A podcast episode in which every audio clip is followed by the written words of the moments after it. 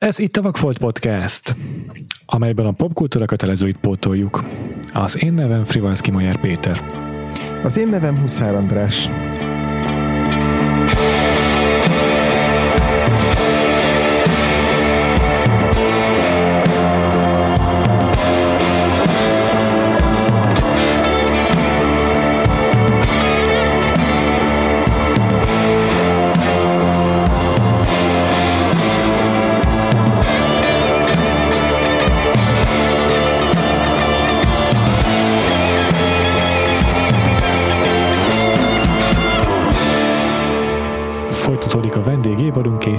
Visszatért Herceg Zsófi, hogy egy kedvenc filmjét beszéljük ki. Szervusz Zsófi! Sziasztok! Nem is olyan régen, öm, azt hiszem az első alkalom, amikor a podcastban jártál, akkor egy eh, John Carpenter filmet néztünk, amely egy mm, űrlényes horror volt, most pedig egy James Cameron horror fogunk nézni, amely szintén űrlényes, és szegről végről azért horror, úgyhogy nagyon kíváncsi leszek, hogy mi lesz a harmadik űrlényes horror, amit egy JC monogramú rendező rendezett, amit majd a podcastban legközelebb megnézel velünk. Há!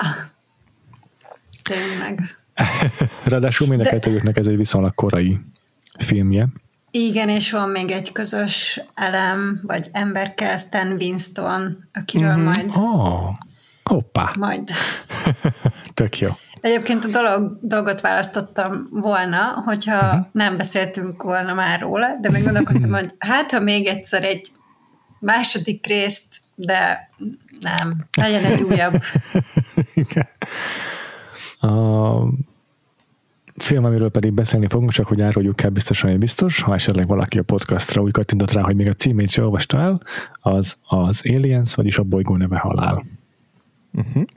És volt már egy olyan adásunk, amiben beszéltünk a nyolcadik utas a tehát az Alienről, de ez egy olyan adás volt, egy Inver szavak volt adásunk, ahol egy adáson belül két filmről is beszéltünk, úgyhogy eleve nem tudtunk arról, arról a filmről is olyan borzasztóan nagy terjedelemben beszélni, és már nem emlékszem, hogy kitértünk-e ott a, ott a folytatásokra, de biztos, hogy ha igen, akkor is csak egy ilyen, ilyen futólag, úgyhogy ö, ezt csak Futólag. azért mondom, hogy rengeteget fogunk beszélni a konkrétan az Aliensről, de valószínűleg ki fogunk azért tekinteni a, a többi Alien filmre is. Biztos. Biztos. Mindenképpen keresétek meg ezt az adásunkat, ez a vakfoltpodcast.hu-n meg lehet találni az előzményekben, vagy hát a kedvenc appotokban, ha rákerestek az Alienre, akkor biztos, hogy ki fogja adni. Meg amúgy arra gondoltam, hogy majd lehetne egy olyan évad, hogy alulértékelt folytatások, és akkor lehetne az Alien 4, meg a mindörökké Batman, és a Batman és Robin. Ezekre, ezekre bemennék. És elmagyaráznám, hogy miért baromi jó folytatások. Wow, wow. De nagyon meggyőző tudnék lenni. Végül is pont nemrég beszélgettünk róla, Péter, hogy a Patreonra kéne majd a az új Batman film előtt egy ilyen megnézni az összes Batman Igen. filmet a Patreonon, úgyhogy egyáltalán nincs kizárva, hogy erre közeljövőben sor, sor vagy ez, ez, ez sor kerül. Na, Igen. ez jó hír. Tényleg. És, és én is azt mondtam, hogy itt a Schumacher filmek miatt lenne a legizgibb ezt végigcsinálni, mert uh-huh. de a Nolan filmeket már mindenki agyon beszélte, bármennyire Igen. is jó. Ja, ja, ja, ja. Úgyhogy igen. Ez jó. Na, de térjünk vissza egy kicsit a, a, az alienek felé. Egy kicsit, igen. I- igen, mm, szerintem minden hárman nagy rajongói vagyunk a filmnek. Eh, Nyugodtan engem lögjetek le egy impulzus körbejjel, hogyha nem tudom befogni a pofámat. Ö, mert, mert nagyon sokat tudnék beszélni erről a filmről, ez biztos. Hát, látom. 1986-os, egy idős én velem, most 35 éves ez a film. Ö, András, te mikor láttad először, emlékszel még? Fú, fogalmam sincs. Valamikor gimis koromba. Aha, én láttam. Elég fiatalon. Először az első alien aztán a, aztán a bolygó neve halált. Té- tévén láttam, ilyen kis tévén, vagy hát nem kis tévét, de de hát nem, nem a, nem a leg, legnagyobb vásznon, Ö, és hát már nem emlékszem, hogy tévéből vettem föl, vagy DVD-n kölcsönöztem ki, valószínűleg tévéből vettem föl VHS-re, és akkor úgy néztem vissza, szóval tényleg az a klasszik jó. ö, 90-es És évek hányszor láttad? beli. Ö, elég sokszor. Tehát ez szerintem az a kategória az elég sokszor nálam, mint ami nálad. Tehát, hogy a, mm-hmm. elég sok az már az ilyen négy-öt nézés. Én gyanítom, hogy Zsófinak az elég sok, az még ennél is több lesz a, az Aliens-rél. Nem tudom, hogy számon tartod, hogy hányszor láttad, de már ezt a filmet. Nem, hát ha ne, nincs e- ekkora agykapacitásom, hogy ennyi jó filmet számon csak hogy hányszor láttam, de a Letterbox az, az segít pár éve. De vége egy számjegyű a, a megtekintéseknek a száma, vagy Nem. annál több? Hát annál több. volt, hogy egy nap a nyáron volt, hogy egy nap hatszor megnéztem, és talán csak kétszer vittem fel Letterboxra, mert az hogy néz ki, hogy hatszor. Zseniális. Igen, hát né- néha ilyen háttértévézésnek raknám be, de, de nem, nem, nem megy, hogy ne nézzem. Nem, nem, nem lehet nem végignézni. Nem lehet Ja. csak a háttérbe berakni. Igen. Ja. Ezt én is viszonylag sokszor láttam. Szerintem minden alkalom, amikor kijött belőle egy új változat, akkor megnéztem. Tehát DVD, Mhm. rendezői változat, először én is nyilvánvalóan a tévében láttam. Aztán uh, moziban is volt szerencsém, hogy jól emlékszem megnézni egyszer. Talán a Corvinban volt vetítés, már nem emlékszem Igen. biztosan. Igen, igen. Mhm. Mhm. És nagyon várom, hogy jövőre kijöjjön 4K-ban is, mert, mert uh, most még csak 1080p-ben láttam, és hiányzik a 4K. Le- Jó, jó fog ez kinézni, hogyha, hogyha kiadják új, újra, újra szkennelbe. Mármint a másodikat, vagy az összeset? A másodikra mondom ezt meg, a- mert ö, a, a, a, a, most, láttam, most a mostani megnézéskor, amit én láttam, az a változata az Apple TV-n, az nem volt olyan jó minőségű. Hm.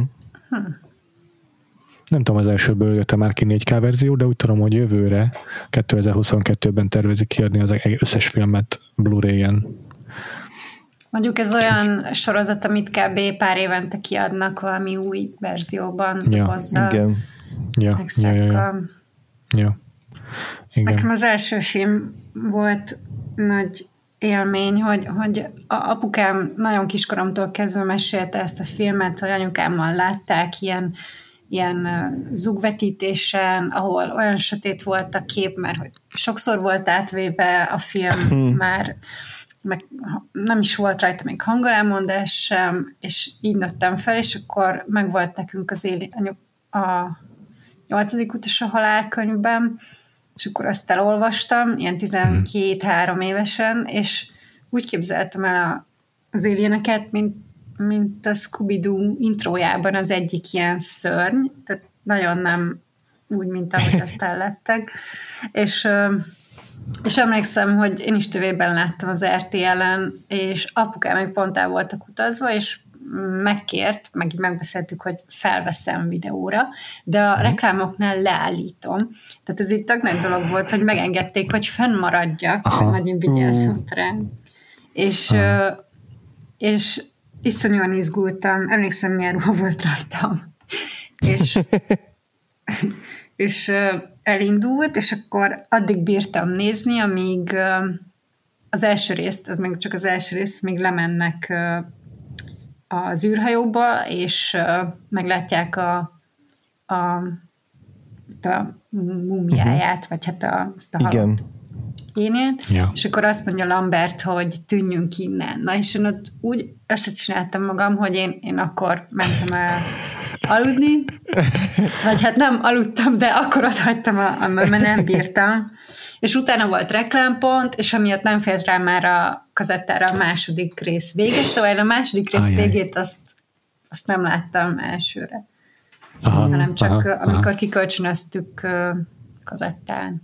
És én azóta alszom ö, kis lámpánál, mert azóta egész gyerekkoromban féltem a sötétben. Pá- pár éve már, már volt, hogy leoltottam a lámpát, de aztán láttam az örökséget, és akkor újra. Francba.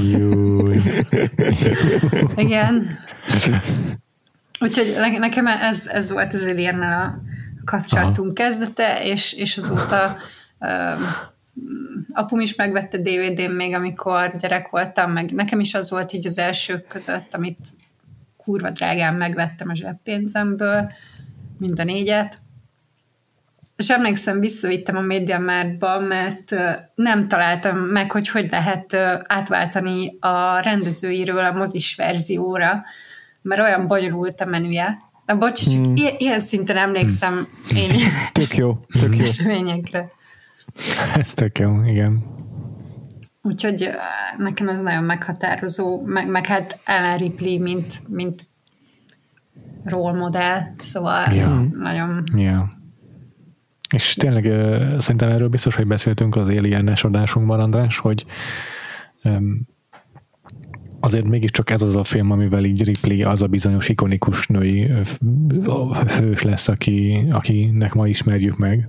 Igen. Az első részben is nagyon talpra esett, meg rengetegszer nagyon gyorsan kapcsol és jó öntéseket hoz mások helyett, úgyhogy már megvannak a nyomai abban is, de ez a film szerintem nagyon kellett ahhoz, hogy kialakuljon róla tényleg ez a ez a ikonikus kép.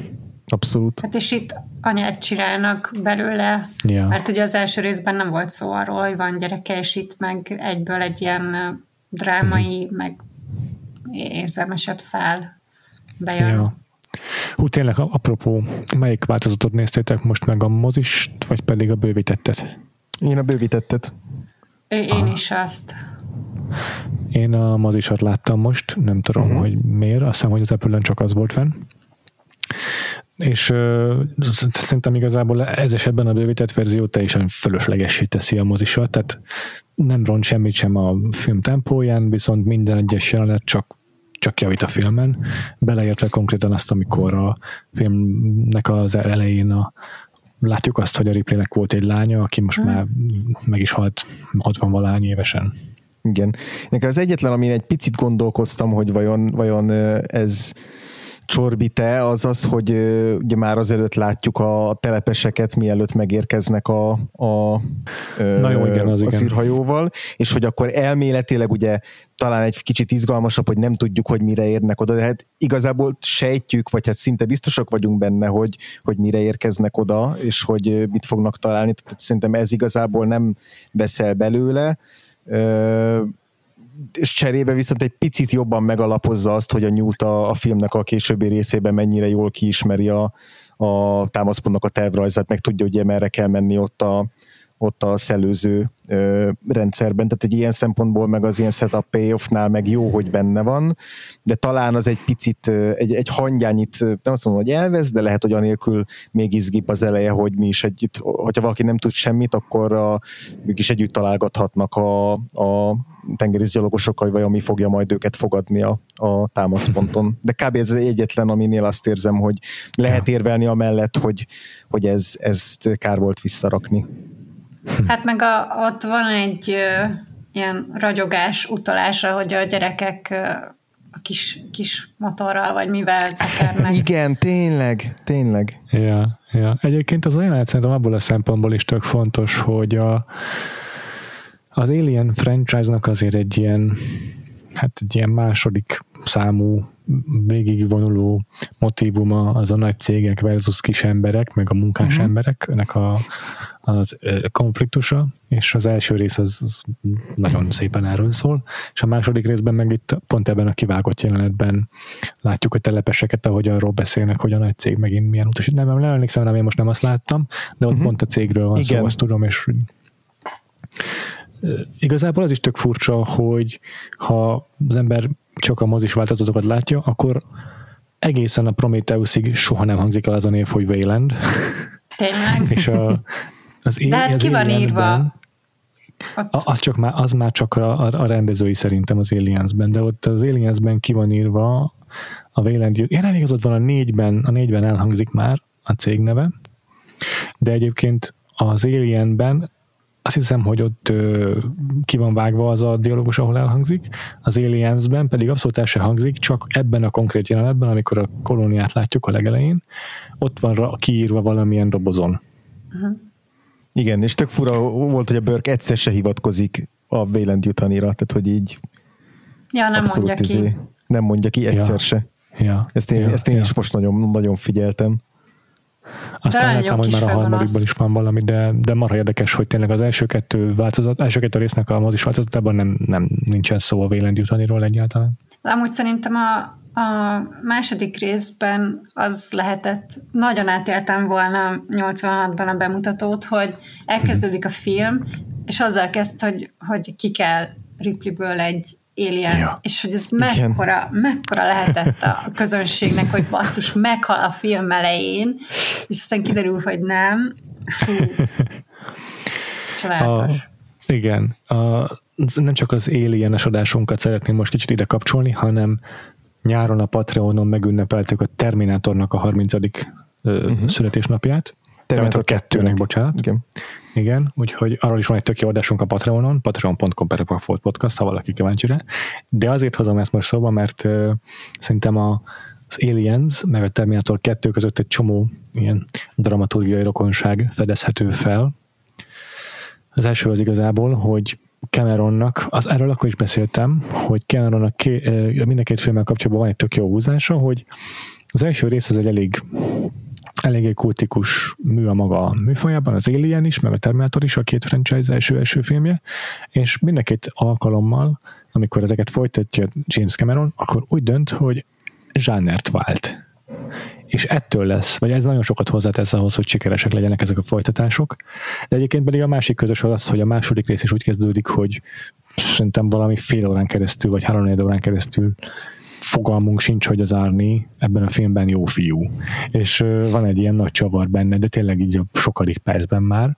És ez a film is e, e, hasonlóan ver át bennünket azzal, hogy azt hisszük, hogy Ripley-ből ki fog kelni egy alien.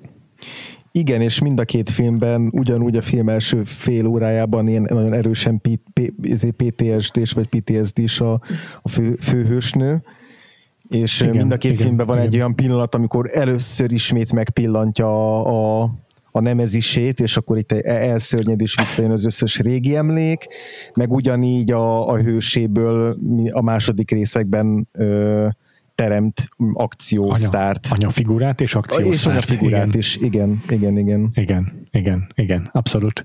Nagyon sok egyéb ilyen kis apró közös vonás van egyébként, mert tehát így az akcióknak a feszültség teremtése is csomószor rokonítható, ezekben mert később elmegyek majd, ez nem olyan fontos, de hogy itt tényleg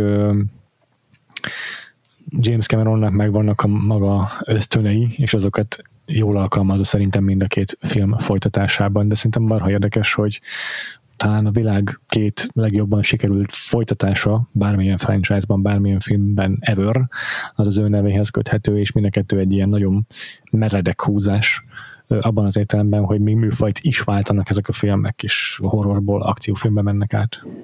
Hát meg a legnagyobb dolog, hogy Michael Bean volt mindkét hm. csajnak a pasia, Igen. tehát hogy Igen. neki megvan a filmtörténet két legnagyobb női akciósztárja. Ez szerintem a legnagyobb. Ja. meg, meg amúgy az Alien 2 az szerintem ilyen hát nem családi film abban az értelemben, ahogy szokták használni, de hogy egy ilyen családdá válás folyamata Abszolút. Van. A Terminator 2 az is, arra most azt az régen is. láttam. Az is, de, igen. Ja igen, mert ott a robot, az, anyuka, meg igen. a kisfiú. Meg a srác, ha? igen. Na. Igen. És, és, és ugye itt is, hogy Ripley Hicks, meg a kislány, ja. ja. és hogy úgy fekszenek le, hogy egy már tegeződnek, mármint tudják egymás igen. keresztnevét, meg ugye Meg ott van, a, ott van a fura nagybácsi, a izé, a Bishop, tehát abszolút egyébként, tényleg egyébként jó. a Ripley is, meg a Sarah Connor is a második részt azzal kezdi, hogy a robot szkeptikus. Á, tényleg. Igen.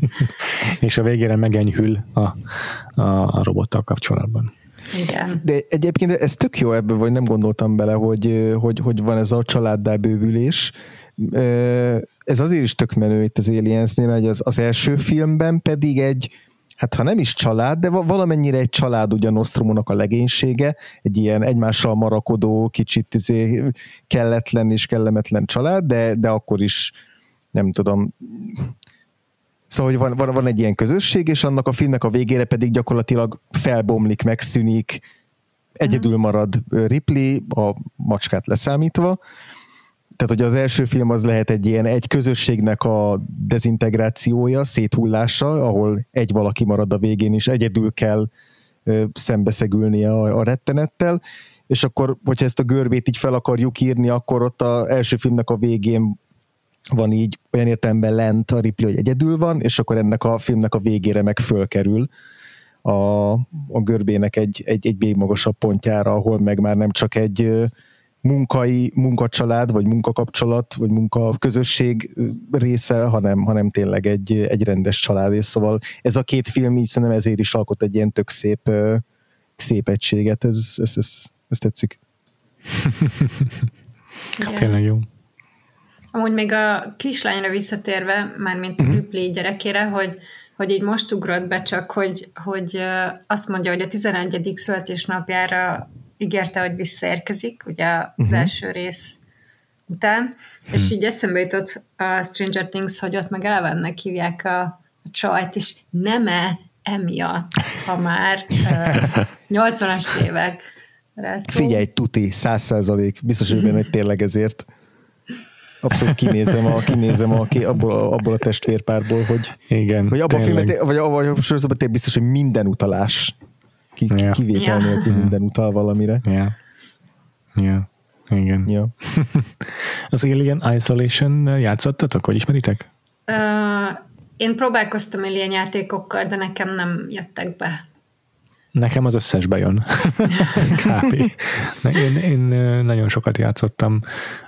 Pont, pont úgy jöttek ki az Alien, az első Alien videójátékok, ilyen FPS lövöldözősök, hogy ahol ilyen Colonial Marint játszottál, mint amik ebben a filmben vannak, hogy az már pont, pont túl jó volt a gépen, meg már pont, tehát én pont akkor kezdtem el játszani ilyen játékokkal, amikor ez már kicsit már old schoolnak számított, és akkor az, azt nem annyira szerettem.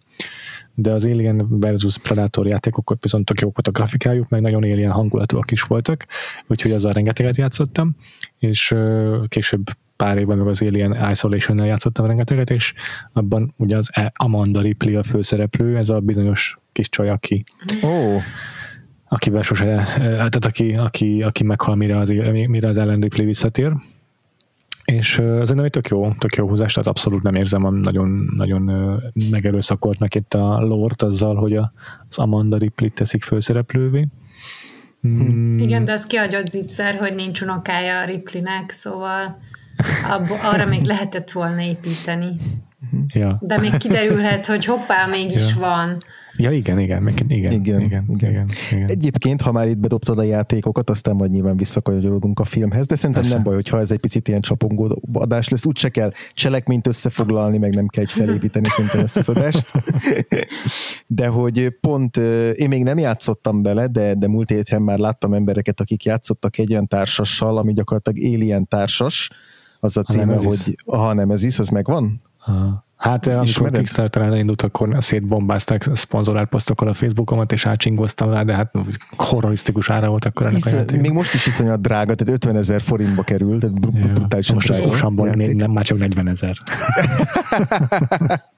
de hogy láttam rendesen izé, kitéve a táblát, meg láttam, hogy játszottak, és annyira jól néz ki. Eleve már ez az éjfekete uh-huh. tábla, rajta a kis izé, alien minifigurák, és akkor a... És ez, az, az nem tudom, Zsófi látod, de konkrétan ilyen 6 centis körülbelül, ilyen 6 centi körülbelül igen. akkor a figurák vannak a báján, de igen, ilyen rohadt jó kidolgozott éljenek. Nem, nem, nem, nem fog, de nagyon hasonló nagyon Aha. hasonlók, és ott is van egy királynő, aki nagyobb, meg vannak kis katonái, és hogy úgy van felépítve a játéknak a mechanikája, meg olyan a struktúrája is, hogy így nagyon rájátszik erre a teljes paranoiára és bizonytalanságra, hogy így mit tenni, amikor harcolsz egy szörnyel, akkor kockával kell dobni, de nem tudod, hogy mi ellen dobsz, és mennyi ellen, és mi lesz a jó. Jesszus hogy lehet, hogy azt érzed, hogy te yes, megdobtad és legyőzted, és kiderül, hogy nem, te kaptál be egy csomó sérülést, folyamatosan menekülni kell benne, szóval ilyen nagyon, nagyon jól átadja általában, így félszemmel néztem, nagyon jól átadja a játéknak a, vagy bocsánat, a filmeknek a hangulatát, tök jónak tűnt. Hú, nagyon, annyi... ez kár volt meg, megmutatni nekem. Kár volt mondanom. Mert én a, én a dolog játékért is, fú, Aha. úgy örültem, hogy nem szállítanak Magyarországra. Nagyon be, be, beütött nálam a FOMO, mikor megtudtam, hogy ezt emberek megvették Magyarországon a Kickstarterről, sőt megjelent a Game Club forgalmazásában, vagy a Delta, Delta Vision forgalmazásában magyarul, Igen. és így már, már vannak rendes ismerőseim, mint ahogy te is mondod, akik, akik már játszottak vele, én azóta is így epekedek. De ez tényleg jó. Én egy csomó mindent fölírtam egyébként, a, a, amikről így lehet beszélni. Szerintem akár a kasztról is beszéltünk rengeteget, mert tök jók a szereplők. Abszolút, uh-huh. igen, igen. Előtte még lehet, hogy csak egy fél mondatba még visszacsatolnék. A, ugye Péter összevetette a Terminátor 2-ről, és mondta, hogy milyen merész vagy meredek megoldásokat választottak, vagy választott Cameron mind a kettő esetében itt a műfajváltással. Szerintem azt is érdemes így aláhúzni az aliens hogy az is egy ilyen, nem tudom, 19 lapot húzunk dolog volt, hogy hogy, hogy mennyi xenomorfot szerepeltet ebben a filmben, ami így utólag Aha. teljesen logikus húzás, és ez kb. az egyetlen jó döntés volt, amit megtehetett, hogy úgyse, úgyse tudta volna megismételni még egyszer azt, hogy az első filmben az az egy darab szörny, az milyen elképesztően félelmetes. Uh-huh de hogy azért nagyon rosszul is elsülhetett volna az a gondot, hogy jó, hogy, jó, hogyha nem egy, akkor legyen 10 millió belőlük. De hogy igazából ez lett a jó megoldás, és, és ezzel nem csak az első filmhez képest tudott újat mutatni, meg a mellé föl tudta rakni ezt a filmet, de hogy kb. így lehetetlenné tette azt is, hogy bárki más, bármilyen más olyan döntést hozzon, ami ugyanerre a szintre tudja emelni bármelyik folytatást. Most lehet, hogy majd Zsófival erről vitatkozunk, de, de hogy Szóval, hogy kettő közé belőni, az, az már nem működik, hogy, hogy, hogy ugyanolyan zseniális Jó, de az legyen. nem James Cameronra jellemző, hogy hát igen. igen. finomkodna. Persze, meg, meg milyen, persze. azt hiszem, azt hiszem egy óra, vagy egy óra húsz telik el, mire ugye bemegyünk a bolyba, és, ja. és az Igen. olyan, én már ezerszer láttam, és még most is annyira ki vagyok attól a jelenettől, hogy milyen feszült, és izgalmas, és dögös, és, és Igen. para. Igen és, és az a zene, ami alatta megy, ez a kalapács ver, veréshez mhm. hasonlító. Igen, uh-huh. klasszikus James Horner. James Horner, igen. Hang, igen. hangeffekt, vagy Nagyon túl effekt. van tolva, de, de, de nagyon, nagyon odaillik, és, és ahogy Ripley félre löki a, a kis, kis zöldfülű vezetőjüket, és átveszi a kormányzást, és beront, mm-hmm. csodálatos az egész. Kezdjük akkor szerintem minden András a téma, amit felhoztál. A, van egy híres legenda ezzel kapcsolatban. Egy Hello He Lied című könyvben jelent meg, ilyen hollywoodi történetek egy, egy, egy, aztán egy producertől, akit Linda Obstnak hívnak, vagy, vagy a, lehet, hogy a szerzője csak a könyvnek, de különböző interjúkat összegyűjtött. A, Hollywoodnak a, a, a hogy mondják, ilyen lövészárkaiból, ez a könyv alcíme, és ebben van ez a történet leírva, hogy James Cameron, ezt az egyik producer meséli, aki a, a, a 20th Century Fox-nál volt pénzember, hogy a James Cameron pitchelte nekik a, a, az Alien 2-t, Mindenki tudta eddigre már, hogy írt egy treatmentet, egy ilyen story vázlatot belőle, ez általában egy pár oldalas kis valami, és eddigre már ugye kész volt a Terminator, és igazából zajos siker is lett, a költségvetéséhez képest elég, elég jól hozott, és azért mindenki tudta is, hogy egy tehetséges űrgéről van szó, mármint a stúdióban legalábbis biztosan mindenki tudta ezt.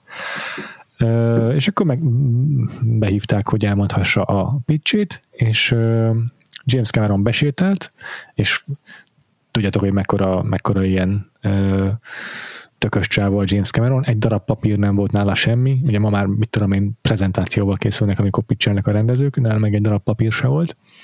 Oda ment egy táblához, és egy krétárt megfogott, és felírta a táblára, hogy Alien, csupa nagybetűvel, utána odaírta az S betűt, hogy kiegészítse Aliensre, majd drámaian keresztül vonta az S betűt két függőleges vonallal, és egy dollárjelet szimbolizált. És azt mondja, hogy aznap 18 millió dolláros költségvetést szavaztak meg a filmnek. És azt hiszem az volt, valami ilyesmit olvastam, hogy a 86-os év legtöbb bevételt hozó filmje, vagy valamilyen. Igen, rémlik, hogy, hogy előkelő helyen szerepelt, lehet, hogy nem első, lehet, hogy top 3 valamelyike, hát. de egyébként költségvetés per nyereség arányban biztos, hogy első lenne ma is. 100 millió fölött hozott az amerikai box office-ban. Igen, nem, sőt, nem is tudom, több, többet, lehet, hogy többet, de nem emlékszem már. Nem az első, vagy hát legalábbis a Wikipédián, ahol itt vagy Highest Grossing Films of 1986, ott a hetedik csak, de Aha. ott Aha. 86 millióval a, a hetedik, és ugye azóta összesen már ja, 130 most. milliót összeszedett, sőt, ugye úgy írják, hogy 130-180, tehát gondolom ebből már a sok újabb mozis vetítés újabb is benne release. van. Ja. Re- ja, igen, ezt van, a 131 láttam, de akkor az más. Igen, igen, igen, igen, csak a hetedik meglepő módon. Azt hittem, hogy azért ilyen mm, top hát 5-ös ja, legalább. Top Gun meg ilyenek biztos, hogy lenyomták. Igen, igen, hát a Top Gun volt az első. Az az első. Ja, ja, ja. De hát 11 vagy 18 millió dolláros költségvetésre szóval azért viszont azért ez, így is, ez elmet persze. Igen. De így a maradva még annál a témánál, hogy micsoda ö, figura volt ö, ekkoriban a James Cameron, szerintem még ezen a vonalon rengeteg uh-huh. kiaknázható sztori, sztori van, amiket így lehet ö, tudni keringeni az Aliensről. Ja, Angliában forgatták a filmet, ö, ahol előtte még nem dolgozott a Cameron, hiszen csak a Terminator meg egy Piranha 2 volt a tarsójában addigra. És ö, erről a múltkor beszéltünk szintén a Patreonon, hogy Európában jóval korlátozottabbak a munkaviszonyok, az alatt azt értem, hogy az embereknek van idejük pihenni, és szokatlan nekik az, hogy ilyen 12 órás, alsó hangon 12 órás forgatási napokat tolnak le az amerikaiak, és a Cameron meg úgy jött ide, hogy hát itt most minimális költségvetésünk van, egész nap dolgozni kell, gürizni mind az állat, és az angolok meg nem voltak erre hajlandóak, náluk a 10 óra eltelik, akkor vége van a napnak, menni kell teázni, vagy sörözni, sőt nap közben is megtartják a teaszünetet, meg minden, és rohadtul ki volt a töke az angolokkal emiatt a Cameronnak, és egyik nap volt egy ilyen beszéd a, a stáb előtt, hogy az a kettőnk között a különbség, hogy miután vége lesz ennek a forgatásnak, akkor ti mindig itt fogtok gurizni a Pinewoodban, én meg megyek vissza Amerikába. De akkor hogy volt az, hogy, hogy a forgatás előtt azt hiszem két hétig együtt gyakorlatoztak a, Aha a katon, a hát igen, ez, ez kifejezetten tudod az ilyen, az ilyen ezekre vonatkozik vonal alatti stábtagokra, akik hmm. a, nem tudom, a kamera csapattagjai, hmm. meg a díszletesek, meg a, a sminkesek, mit tudom, ilyenek, akik főleg az angol, mm, tehát az angol részét teszik ki a stábnak. Hmm. Színészeknél meg úgy van, hogy szintén igyekeztek Angliában élő színészeket bekasztingolni, de rengeteg volt köztük egyébként, aki amerikai, csak Angliában él, például a Janet Goldstein is ilyen volt, és akkor ők igen, ők azért ismerik az amerikai ö, munkaetikát. Erről volt is szó az audio kommentárban, ahol a Michael Beanie röhögve mondja, hogy igen, az angolok nincsenek hozzászokva a munkához, így fogalmaz azzal, hogy 12 órán hajland, nem, nem hajlandók, vagy nem, nem hajlandók 12 órákat dolgozni.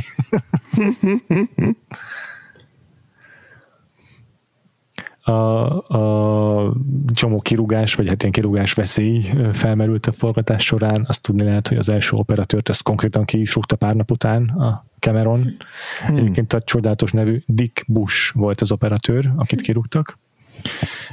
Azt hiszem szintén angol volt, és, és aki ő már egy veterán operatőr volt, a Cameronnak meg sajátos elképzelései voltak, hogy hogy kéne bevilágítani a jeleneteket, ami nem tetszett az operatőrnek. Ugye a Cameron nagyon sötét felvételeket akart, hogy ilyen hátborzavató atmoszférát teremtsen. A Dick Bush, Dick Pope mellett a másik legjobb Dick az operatőrök között pedig, pedig sokkal világosabbra fényelte a játéket, és nem tetszett ez a Cameronnak, úgyhogy nagyon gyorsan meg is vált tőle, és akit felvett helyette, az egy totál zöldfülű csábó volt, aki úgy tudom, hogy előtte nem is operatőrködött, hanem Clapper Loader volt, ez nem tudom pontosan micsoda, de hát a kamera csapat egyik tagja, Adrian Biddle, aki ezek után viszont rengeteg óriási filmnek volt az operatőre, rögtön ezt követően a Herceg mennyasszonyát csinálta meg egy évvel később, de ő csinálta például 99-ben a Múmiát, akkor hmm. Ridley Scottal is dolgozott, tehát egészen az Alien alapító atyáig is visszajutott, és a Telma és Louise-t, a, a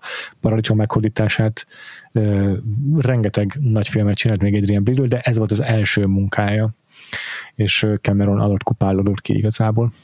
Mm, és most látom, hogy tök fiatalon halt meg 53 évesen, még 2005-ben. Azt a mindenség. És a utolsó Másik híres kirúgás. Filmje, bocs, csak, csak az pont a, a V for Vendetta volt. Az volt a legutolsó aha, produkciója. Aha, aha, aha. Van még egy másik híres kirúgás, amiről szerintem akarok kicsit beszélni, meg lehet, hogy még vissza is fogok rá térni, de az eredetileg a Higgset nem uh-huh. Michael Bean játszotta volna, ez is nagyon-nagyon régi sztori már, ezt biztos tudtátok. Hm. Igen. Az megvan, hogy kicsoda lett volna? Én arra már nem emlékszem, csak hogy az a szívecske a páncélján az, az nem illik a Michael Bean féle Hickshez, és azért, mert az az előzőnek volt a jelence. Wow. Aha. Hát egy pár nap forgatást csináltak már, amire megváltak ettől a színésztől, akkor azt mondták, hogy kreatív nézetkülönbségek miatt kirúgták. Ez volt James Remar, és később, de sokkal később, tehát már, már így a 21. században valamikor James Remar egy podcastban elárulta, hogy valójában azért rúgták ki, mert, mert, mert, mert rajta kapták, hogy drogok vannak nála, Egyébként eléggé vállalatlanul viselkedett a forgatáson, volt nála egy éles lőszerrel töltött fegyver például, a shotgun, amit a Bean is használt, azt megtöltötte valamelyik jelenet, vagy nem, csak nem a jelenet kedvéért, hanem egy jelenet, tehát egy forgatási szünetben meg volt töltve mm. rendes éles lőszerrel, és el is, el is sütötte a fegyvert, úgyhogy konkrétan átlőtt egy másik filmnek a díszletében, amit mellette forgattak. Jézus! Ja, ja, ja. Mm. De nem úgy, hogy a lövedékek átmentek, csak kiszakadt a diszlet fala, szóval nem ja, ja. okozott életveszélyt vagy ilyesmi, csak azért jól, jól lecseszték ott. Igen. Úgyhogy teljesen beszámíthatatlanul viselkedett James Rimmer, és mit tudom én, 20 évvel később ö, mint Dexter apukája ismertük meg őt szerintem leginkább, a Dexter sorozatból, a, aki felnevelte a, őt, de én nagyon nagy szerepet amúgy nem ismerek hozzá kapcsolódóan, csak ilyen mellék szerepeket. Igen, igen. De hát a Michael Bean is érdekes egyébként, hogy itt a Aha. 80-as éveknek a, a második felében gyakorlatilag így ő volt az egyik legmenőbb akciósztár, abban az értelemben, hogy tényleg leg, a két legmenőbb franchise-ba játszhatott ilyen abszolút hősszerelmes és egyben akciósztár főszerepet, és hogy yeah szerintem tényleg volt egy pár év, amikor ő volt az egyik legjóképűbb, legsármosabb és legvagányabb ilyen akcióhős. Uh-huh. Hát igen, szóval szerintem én, én, amire emlékszem az utolsó... Mármint, hogy még mindig igen, igen, értem, csak azon gondolkozom, hogy a, nekem a sziklában volt utoljára, ahol még e, ezt így hozni, tudta hozni. Ja. Tudom, hogy azóta is voltak jó szerepei, meg voltak voltak... Hát a, a Tombstone volt, be volt benne, ugye még? Jaj, hát persze a tombstone is iszonyú jó volt az is, a 90-es évek eleje, igen, igen, ja. tök igazad van, tök igazad van. És aztán a, a terrorbolygó volt még egy, egy ilyen fellángolás, Aha. és én má, máig nagyon bírom Michael Bean, de hogy szerintem azért igazán így a csúcson í- ekkor volt. Igen, igen. Szóval én egy picit sajnálom, hogy nem lett belőle nagyobb nagyobb sztár, de, de nem tudom, hogy ez mondjuk nem azért van-e, mert Szóval tényleg rajongok Michael Beanért, de mondjuk nem feltétlenül a színészi kvalitásai miatt. Azzal együtt, nem. hogy ebben a filmben iszonyatosan jó színészként is, tehát hogy nagyon teli találat, nem csak mint jó képű csávó, hanem színészként is szerintem rohadt jó ebbe a filmbe, de szerintem azért viszonylag hmm. korlátozott az ő eszköztára. Igen. Igen. Ez külön érdekes, hogy ő azért úgy került be, hogy pár napos fogatás után hozták be Amerikából, és Igen. úgy kellett nulláról játszani a szerepet, úgyhogy ő részt vett mondjuk ebben a két hetes ilyen kiképző táborban. Igen. És mégis tök jól működik szerves részeként a filmnek. Igen, de, Igen, de azért érezni, hogy... Hm? Ja. Hogy, hogy, hogy azért így látszik, hogy ő kicsit visszahúzódott a csapatban, mm. és mm. inkább ilyen ja. megfigyelő szóval nem, nem poénkodik úgy a többiekkel, meg ja. szóval ahogy picikét úgy jó lehet azért, ja. mert ő a nem tudom, tizedes, és hogy magasabb hm. poziba is van talán, mint a többiek. De igen, ez a, nekem a, a, a leg legfontosabb pillanat az ő karakterénél, vagy ahol, ahol így szerintem teljesen nyilvánvaló lesz, hogy milyen az ő karaktere, az a, az a, a, a dropnál, tehát amikor leszállnak a, a, a bolygóra, hogy ezt így vég, vég, végig, aludj, végig alussza. Tehát, hogy így hát elal, konkrétan elalszik a, a, a leszállás során. Szerintem egyrészt egy iszonyatosan jó ilyen karakter defining moment, hogy egyetlen ilyen aprósággal belövik, hogy tényleg ő lesz a legmenőbb az egész csapatba. És hogy, és, és hogy úgy, hogy közben ilyen... meg a Hudson azon izél, hogy fú, mekkora felkészültség, és mindenki igen. És, fú, tök az igen, nagyon jó a kontraszt kettejük között, igen. Nagyon. Igen, igen, igen. igen. Szóval igen. a maga, maga a forgatókönyv is nagyon jól belövi nekünk hicks de Michael Bean is szerintem nagyon jól belövi nekünk hicks hogy baromi rokon szembes, tök tapra esett, és hogy uh-huh. Uh-huh. Azzal együtt, hogy igazából a Gorman kiesése után ő lesz hivatalosan a parancsnok, de, de tök jól így nem az, hogy uh-huh. átadja a vezetést a Ripleynek, de hogy abszolút hallgat rá, és... Hallgat rá. Ja, demokrácia. Ja. Igen, igen, igen. és baromi jó képű. Igen. Nagyon-nagyon jó a kisugárzása tényleg ebben a két filmben, mert az Terminatorban is ebben is szerintem van, ha izgi a Michael Bean. Igen, Valahogy, igen. Valahol azt olvastam, hogy sajnálja, hogy nem, tehát nagyon szereti ezt a karaktert, mert nagyon ritkán castingolják be őt pozitív szerepre, ugye azzal indokolta ezt, hogy ő szerinte lehet, hogy van valami gonosz a szemében, valami franc tudja mi, nem is biztos, hogy ezt a szót használta, hogy gonosz, de valami hasonló kifejezést használt, és ez tök érdekes, mert, a, mert egyébként én már láttam villain szerepben is, és uh-huh. totál értem, mire gondol idősebb korában több alkalommal is, Igen. és és ebben lehet valami, de ebben a filmben valahogy pont azt éri el, hogy van egy ilyen zsigeri kulság, ami, ami sugárzik belőle, de közben olyan kis babyface, olyan, olyan megnyerő, tényleg olyan kedves arca is tud lenni egyszerre. Hát meg szőke, Igen, meg... és a szőkeség az valahogy így a nem rossz fiús Aha, tulajdonság. Ja, ja. Igen. De egyébként igen. így a James Remart is el tudom képzelni, mert neki is van egy hasonló kvalitása, hogy így tud egyszerre kicsit, kicsit ijesztő lenni a tekintete, de közben meg totál szeretni való kutya szemei vannak neki, és ha éppen akarja. Hmm. Nekem ő, ő a, azt hiszem a született felségekbe játszott. Igen, igen abban szemetet. is. Nekem, nekem az, az van meg. És Megmaradt Az igen. az érzet hozzá. Igen. Egy picit nekem a, a dinamikája a Hicksnek és a, a Ripleynek hasonl, emlékeztet a, a Mad Max Fury Roadból a, a ö, Maxnek és a Fury hozzának a kapcsolatára, azzal a különbséggel, hogy, hogy az Aliensbe konkrétan van egy, van egy romantikus szál, még hogyha nem tudom, nem is csókolóznak a filmbe, de, de, de azért az egymásra találásnak van egy romantikus vetülete is náluk, és a, a Fury Roadban pedig nincsen de hogy ugyanez Igen, a, ez érdekes, ezt a blank a hierarchia az, felhozta valaki. Igen, az hasonló, és lehet, hogy azért, azért is jutott most csak eszembe, mert most sokat gyára újra néztem az Aliens-t, azon gondolkoztam, hogy van-e olyan akciófilm, amire azt tudnám mondani, hogy így betekedhet a minden idők legjobb akciófilmjét címért az aliens és egyedül a Fury Road lenne nálam az, ami, ami így nem tudom, Aha. meg, meg tehát szorult helyzetbe hozhatná az Aliens, de hogy az Aliens egy annyira felülmúltatlanul zseniális akciófilm, hogy bármelyik másik kedvenc akciófilmemet a Die Hard-tól kezdve a nem tudom, ah. még Matrixig, de tényleg, tényleg nagyon sok kedvenc akciófilmem van, de hogy az Aliens az ah. most is sokat gyára is olyan átvedlek kisgyereké, aki, aki izé, vagy, vagy izé kiskamasszá, aki, aki ott van a, a tengerészgyalogosokkal, és ott kommandózik velük az alagutakba, és, és ugyanúgy izgulom végig az egészet. Igen, ez pont ezt éreztem én is, így elkezdődött, és így, mint amikor a kisgyereket viszik a vidámparkba, és így hirtelen elborul az agy, hogy úristen, mennyi minden, és hogy hol kezdje, és így teljesen fú, és még most is kicsit ebbe vagyok.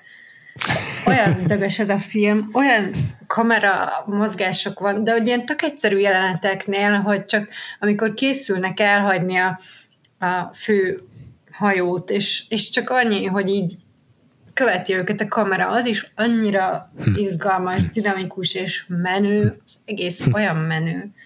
Aha. uh-huh. szóval minden nagyon dagos benne.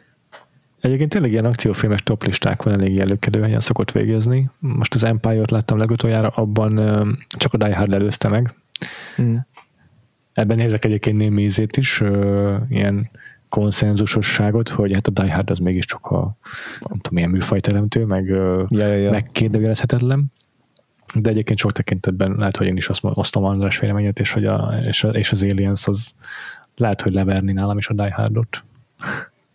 Én nálam a, a Letterboxdomon, ahol négy filmet lehet beállítani kedvencnek, az Alien van beállítva az egyik kedvencnek, de töredelmesen bevallom, hogy azért ebben jócskán benne van egy adag ilyen kis pretentiousness, egy kis képmutatás is, hogy valójában az Aliens az mindig jobban szórakozok rajta.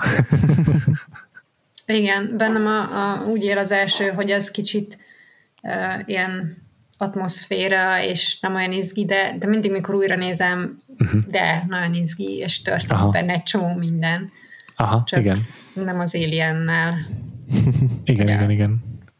Egyébként ez ez az egyik olyan húzása ennek a második résznek, ami fel, ami sokszor elgondolkodok, hogy hogy lehetett volna-e máshogy vagy jobban. Ugye András mondta, hogy az volt itt a nagy truváj, hogy nem egy, hanem egy légiónyi alien van benne.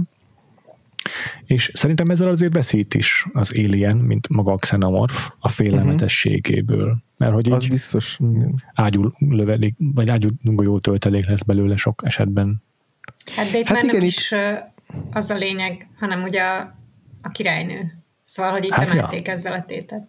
Ez igaz? Igen, egy, egyrészt Igen. a királynő, másrészt szerintem, amit elveszít azzal, hogy tényleg az az egy xenomorf az mennyire, mennyire félelmetes volt, és mennyire jól kép, képviselte ezt a megmagyarázhatatlan rettenetet.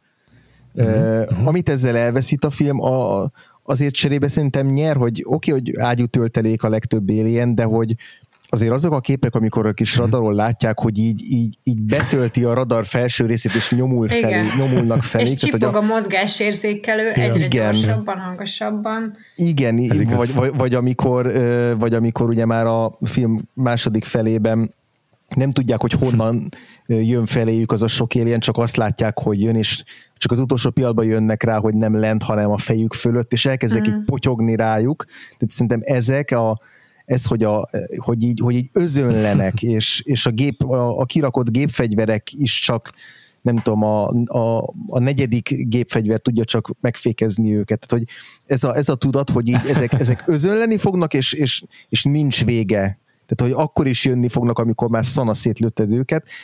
Értem, hogy miért veszít ezzel a, az Alien, mint horror, yeah. de egyébként egy másféle félelmet, meg, meg kilátástalanságot meg tud azért teremteni így is. Mm-hmm. De ez a, ez a nagyon mesteri, nem? Tehát, tehát tényleg minden miszticizmus ezzel az alienből így kiveszik, mert ilyen darásfészket csinál belőlük, uh-huh. és az lesz az izgi, hogy ott, ott zsonganak körülötted, és, és iszonyat para, hogy mennyien vannak. Viszont most egy másik, bár, bármilyen másik franchise-ba ezt megpróbálnál így átteleportálni ezt a, ezt a premisszát, mondjuk azt mondanád, hogy Terminators, és akkor ott van két izé vonalai egy dollárjel, azért uh-huh. az, hogy ott van 120 Terminátor egy-két ember ellen, az nem hangzik olyan izgalmasnak, mert pont az a iszonyat para a Terminatorban, hogy egyedül van és legyőzhetetlen, és, uh-huh. és már úgyis egy, egy, egy pusztító hadsereggel ér fel. Hát meg igen, ez, igen. ez, mint amit szoktak mondani a második részekre, hogy nagyobb, hangosabb, ja, ja. látványosabb, és hogy ez negatívum általában, de hogy itt, itt ez, ez ugyanúgy megvan, de hogy itt valahogy egyáltalán nem negatív. Ja előjárás. És ez, ez, ez, ez hogy? Ez, ez annyira Igen. hihetetlen számomra. Igen, és hogy a Terminator 2 meg tényleg ott meg meg tudta hozni azt a döntést, hogy, hogy, hogy nem az lett, amit te mondtál, hogy akkor több száz Terminátor mm-hmm. legyen, és mm-hmm. Terminatorok serege előzönli Los Angeles-t, hanem hogy oké, okay, legyen egy Terminátor, de az legyen még sokkal porább, mint az elsőben volt, és, és legyen sokkal fejlettebb, és akkor ugye az elsőnek a Terminator meg legyen a jó film. Tehát, hogy ott is meg tudta hozni a jó döntést, ami arra a filmre igaz volt, és amivel azt a filmet tudta így tetét fokozni tovább, meg ja, ennél a filmnél ja, is. És furcsa, mert hogy a, a, amit ma így már tényleg nem csak, tehát az egyik dolog, amit így már, már teljesen készméznek veszünk, az az, hogy Ripley mindig is istennő volt és cool volt, valójában a második részben változzá, de az egész Alien életciklus onnan odáig, hogy királynővé válik, odáig, hogy az összes normál ilyen, az emberszerűek, azok valójában ilyen dolgozók a, uh-huh. a mhm. bolyban. Ezek mind csak a második résznek a mitológiájából származnak. Az elsőben nyoma nem volt hasonlónak, és ez is tök érdekes, hogy, Igen. hogy mennyire szerves részévé válik, és mennyire szépen, hát, hát félig meddig retkonolja igazából az első részt ezzel, mert annyira hozzáköti, hogy hogy, hogy tehát nyoma nem volt ezeknek a gondolatának se az első részben. Igen, bár az első részben ott van kimaradt jelenetként, ami aztán a, azt a rendezőben benne van, hogy amikor Ripley már egyedül van, és azt hiszem a macskát keresi, és akkor letéved oda, ahol a kislénynek van a, a saját maga által kialakított helye, és akkor ugye ott van a kapitány, a Dallas, aki még él, és azt kéri, hogy ölje meg. Igen, és, tényleg. és ott már azért így látni ezt a csak ugye ott tojásokat ugyanúgy ő rakja, de, de hogy? Tehát, hogy ott csak ott lesznek Aha. a tojások, de ez nem derül ki, hogy miért. Egyébként ez, a, ez a, az ő, meg ez visszajön a, a második részben is, amikor ugyanúgy bemennek ebbe ja. a bolyba, és ugyanúgy találnak egy még élő embert, és ugyanúgy ezt kéri. Igen, tényleg. Tudja, hogy olvasta a Cameron az eredeti scriptet, vagy láthatta a bővített változatot, már akkor pedig gondolom, hogy nem jelent meg semmilyen módon. Könyvben sem. Könyvben lehet, az igaz. Igen, a könyvben benne tényleg. van, arra emlékszem. Aha, tényleg. De hogy a Wayland utáni, majd minden ezek, ezek olyan infók, amik már azért mozis változatban nem voltak benne, szóval valahonnan szedni kellett őket a Cameronnak, az igaz? Hát e- erre nem emlékszem, hogy a könyvben benne van, de a Dallas-es igen, és ott átkoztam is, hogy ezt miért, miért nincs benne, és erre kiderül, hogy a, a rendezőben benne van. Még amit fölírtam, ilyen, ilyen James Cameron, mint lehetetlen alak, sztorik. Ugye, tényleg egy ilyen drákói rendező, hogy a a vágóval is rendetesen össze, összerúgta a port. Egyébként a 2001 újról összei a vágója, lett a film vágója, és így lehetetlen elképzelni, hogy az a lassú tempójú, kimért film, annak a vágója hogy fogja megvágni az Aliens-t, és ez tényleg így van, tehát tényleg szarva volt a szegény operatőr, mert hmm. olyan lassúságra vágta meg a filmet, amilyenhez ő szokva volt, és Cameron hmm. meg ki volt borulva.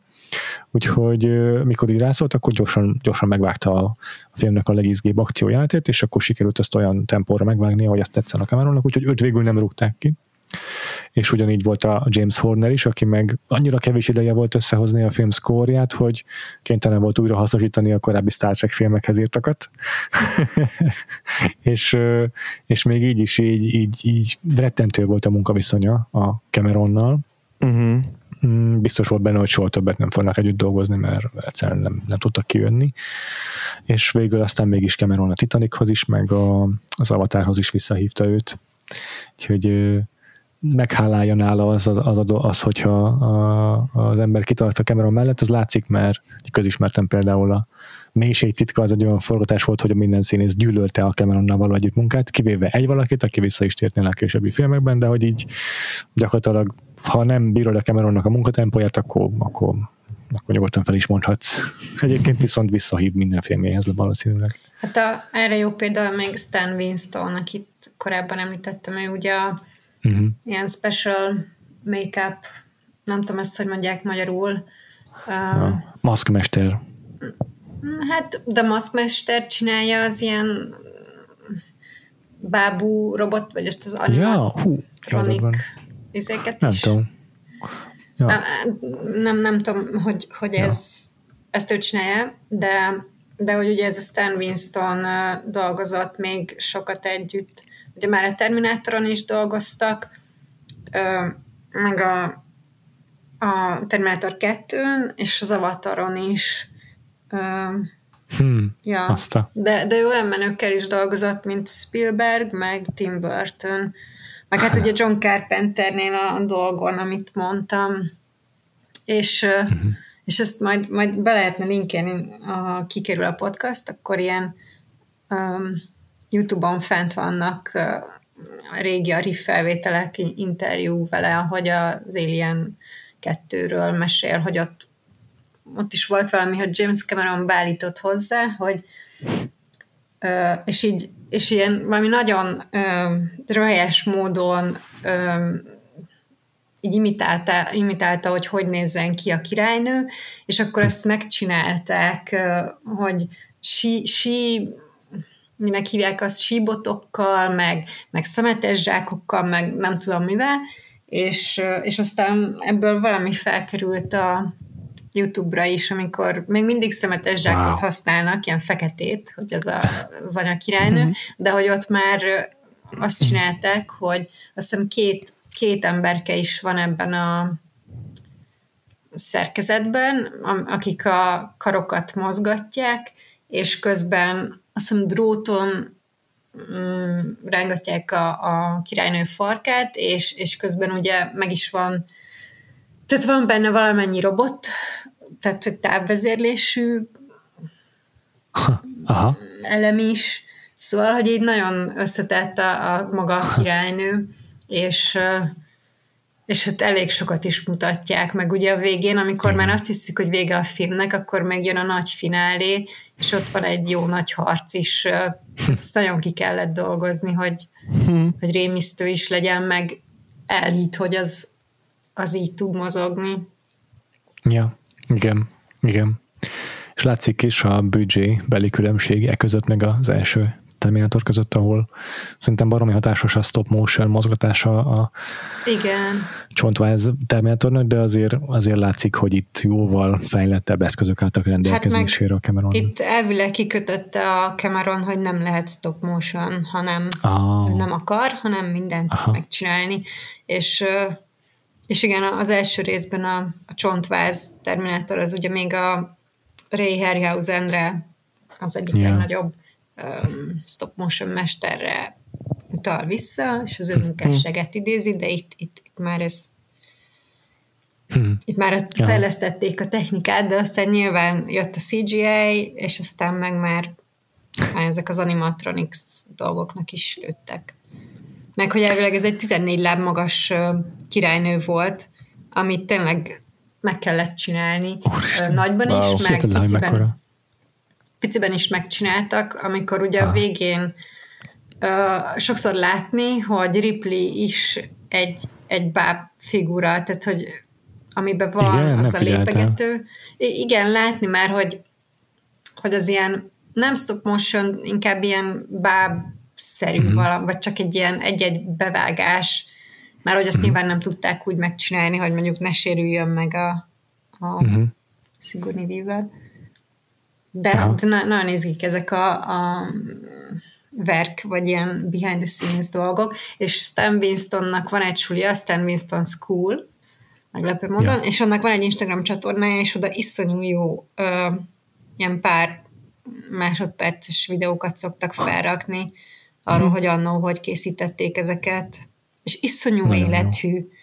Azt olvastam, hogy a Sigourney Weaver külön kérte, hogy ne láthassa még így gyártási fázisban az Alien királynőt, hanem majd amikor már ténylegesen forgatják, akkor legyen az első alkalom, hogy szembesül vele. Hm. És mondjuk ez a CGI-jal szemben biztos, hogy óriási előny, hogy Igen. Mhm. már a színész számára is egy élethű figura van ott, jó lehet, hogy tele van mit tudom, botokkal megtámasztva, meg drótokon rángatják, de azért sokkal könnyebb bebelélni magát egy színésznek valószínűleg. Igen, Igen nem egy nem po- úgy, mint poznára feltűzött pingponglabdával szemben kell úgy tenned, mintha belét ja. fagyna a vér. Vagy egy magas embernek a fején van egy ilyen boost, boost tudjátok, mint egy csomószor ez ilyen Igen. nagyon magas karakterek, mint a Thanos, meg és akkor az van, hogy ott a színész, és a fején van egy másik fej, ami egy báb, egy, egy, egy, egy, egy szobor. Igen, szóval az, az szörnyű lehet így, így tehát igen, hiába lehet, hogy bénán néz ki, vagy, vagy ilyen uh-huh. nevetséges, de, de hogy akkor is ott van valóban, és uh-huh. ki van dolgozva, és, és emiatt uh, lehet rémisztő. De hát ugye okay. a többi Alien, ők meg csak egy ilyen gúnyában vannak, mint az első részben, úgyhogy ott, ott nem volt nagyon ez a yeah. robot robotika behozva. Ja, aha. A, a karakterekről beszéljünk akkor egy kicsit. Mit szóltok? Uh-huh. Uh-huh. Oké. Okay. Té- tényleg van több mint egy óra, ameddig talán találkozunk bármiféle nyomával az éljenek, és szerintem ez a film legnagyobb erőssége, hogy ennyi időt rászán arra, hogy ezekkel a, ezekkel a tucatnyi katonával jó megismerkedjünk. Igen, hogy Persze aztán a felét azt, vagy a három negyedét megölje. Igen, és igazából ja, ja, ja, ja. Igen, az, igen. az a része, akik, akik meghalnak, őket igazából egyetlen nem ismerjük meg, egy-két kivétellel talán, de hogy ott is inkább mondjuk csak így, nem tudom, az Aponnak így a, a fizimiskája az úgy, az úgy nem tudom, karakteresebb, meg neki van egy-egy olyan mozzanata még, amikor amikor őt megjegyezzük, de én például nem tudom, mint a Wiersbowski, meg Crow, tehát őket én nem bírom megjegyezni, fogam sincs, hogy ők kicsodák mind a mai napig. hát meg nekem csak most tűnt fel, között, igen. Hogy, hogy három nőci van a katonák között, és nem kettő, mm-hmm. és a mhm. harmadik az itt totál nincs, nincs sott, tehát hogy így annyira Igen feleslegesnek Igen. tűnik karaktere. De viszont a, a zörnagy az, az tök jó uh, replikákat ad a, a többi fő karakternek, ugye Hudsonnak is, meg ő mondja, hogy valaki ébresze fel Hickset, meg, meg Igen. így ilyen, meg mindig hát a... szivar van szájában. Az Apple szerintem is egy fantasztikus karakter, már érted a script szintjén milyen jó fel van építve, hogy az első alkalom, hogy megébred, valószínűleg olyan van vele hibernálva a szívaj, mert egyből teszi a szájába. Abszolút. Igen. Másod hány, ő meg elkezd szivarolni. igen, igen. De jó, jó, tényleg jók a dumái, jók a beszólásai. Persze tipikusan ilyen kiképzőrmester, egyébként ő tényleg járt a Vietnámban, mint az Arlie Ermi, aki meg a ugyanebben az évben megjelent Full Metal Jacketben volt, szóval így két mm. ilyen vietnami veterán, akiknek nagy a dumájuk egyszerre debütált a filmvásznon. De teljesen működik szerintem is.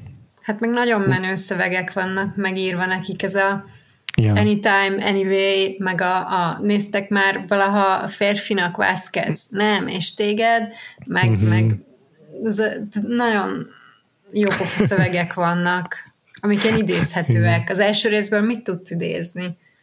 Ja, ja, tök igaz. A, a, pont ez a csapatdinamika, ami, ami, ami, ami, amit imádok ebben a filmben, akárhányszor látom, akárhányszor Igen. nézem meg.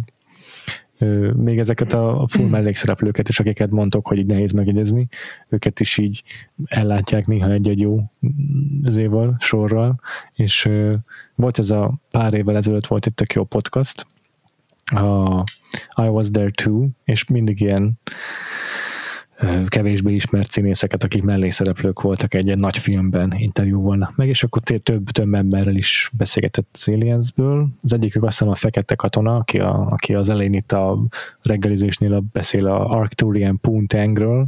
Uh-huh. A másik azt hiszem az egyik alkalommal a, a Janet Goldstein is Igen, volt vendég, csak azt akkor az Aliensről. Igen. Á, azt hallottad? Igen, ő... Akkor itt felveszem a más filmről kérdeztek, de úgy amúgy az Aliens is szóba jött, nem? Talán a Speed volt a, nála, de lehet, hogy nem a Speed. Valami Úristen, más... abba játszott? Ki? Nem, lehet, hogy keverem valaki, nem, lehet, hogy keverem, nem, azt kevertem valaki mással, bocsi, nem, nem, abban nem volt, de de Lehet, ja. hogy nála egy ilyen karrier retrospektív volt, mert ugye játszott az éban is, a Terminator 2-ben, ő volt a John Connor anyukája, meg a Titanicban meg egy ír nő volt, igen, aki a gyerekeit izé, próbálja megnyugtatni, mikor süllyed a hajó. És akkor így vicces, hogy a Cameron, egyébként egy zsidó amerikai nőről van szó, és akkor ezzel hívta fel minden alkalommal, hogy most akkor Puerto Ricoi leszel, most, most ír leszel, és így mindent eljátszik ez a nő a Cameronnál. Igen, igen. A Catherine Bigelow-nak a nérdárkjában is a, oh. megtalálható a, az Aliens kasztja.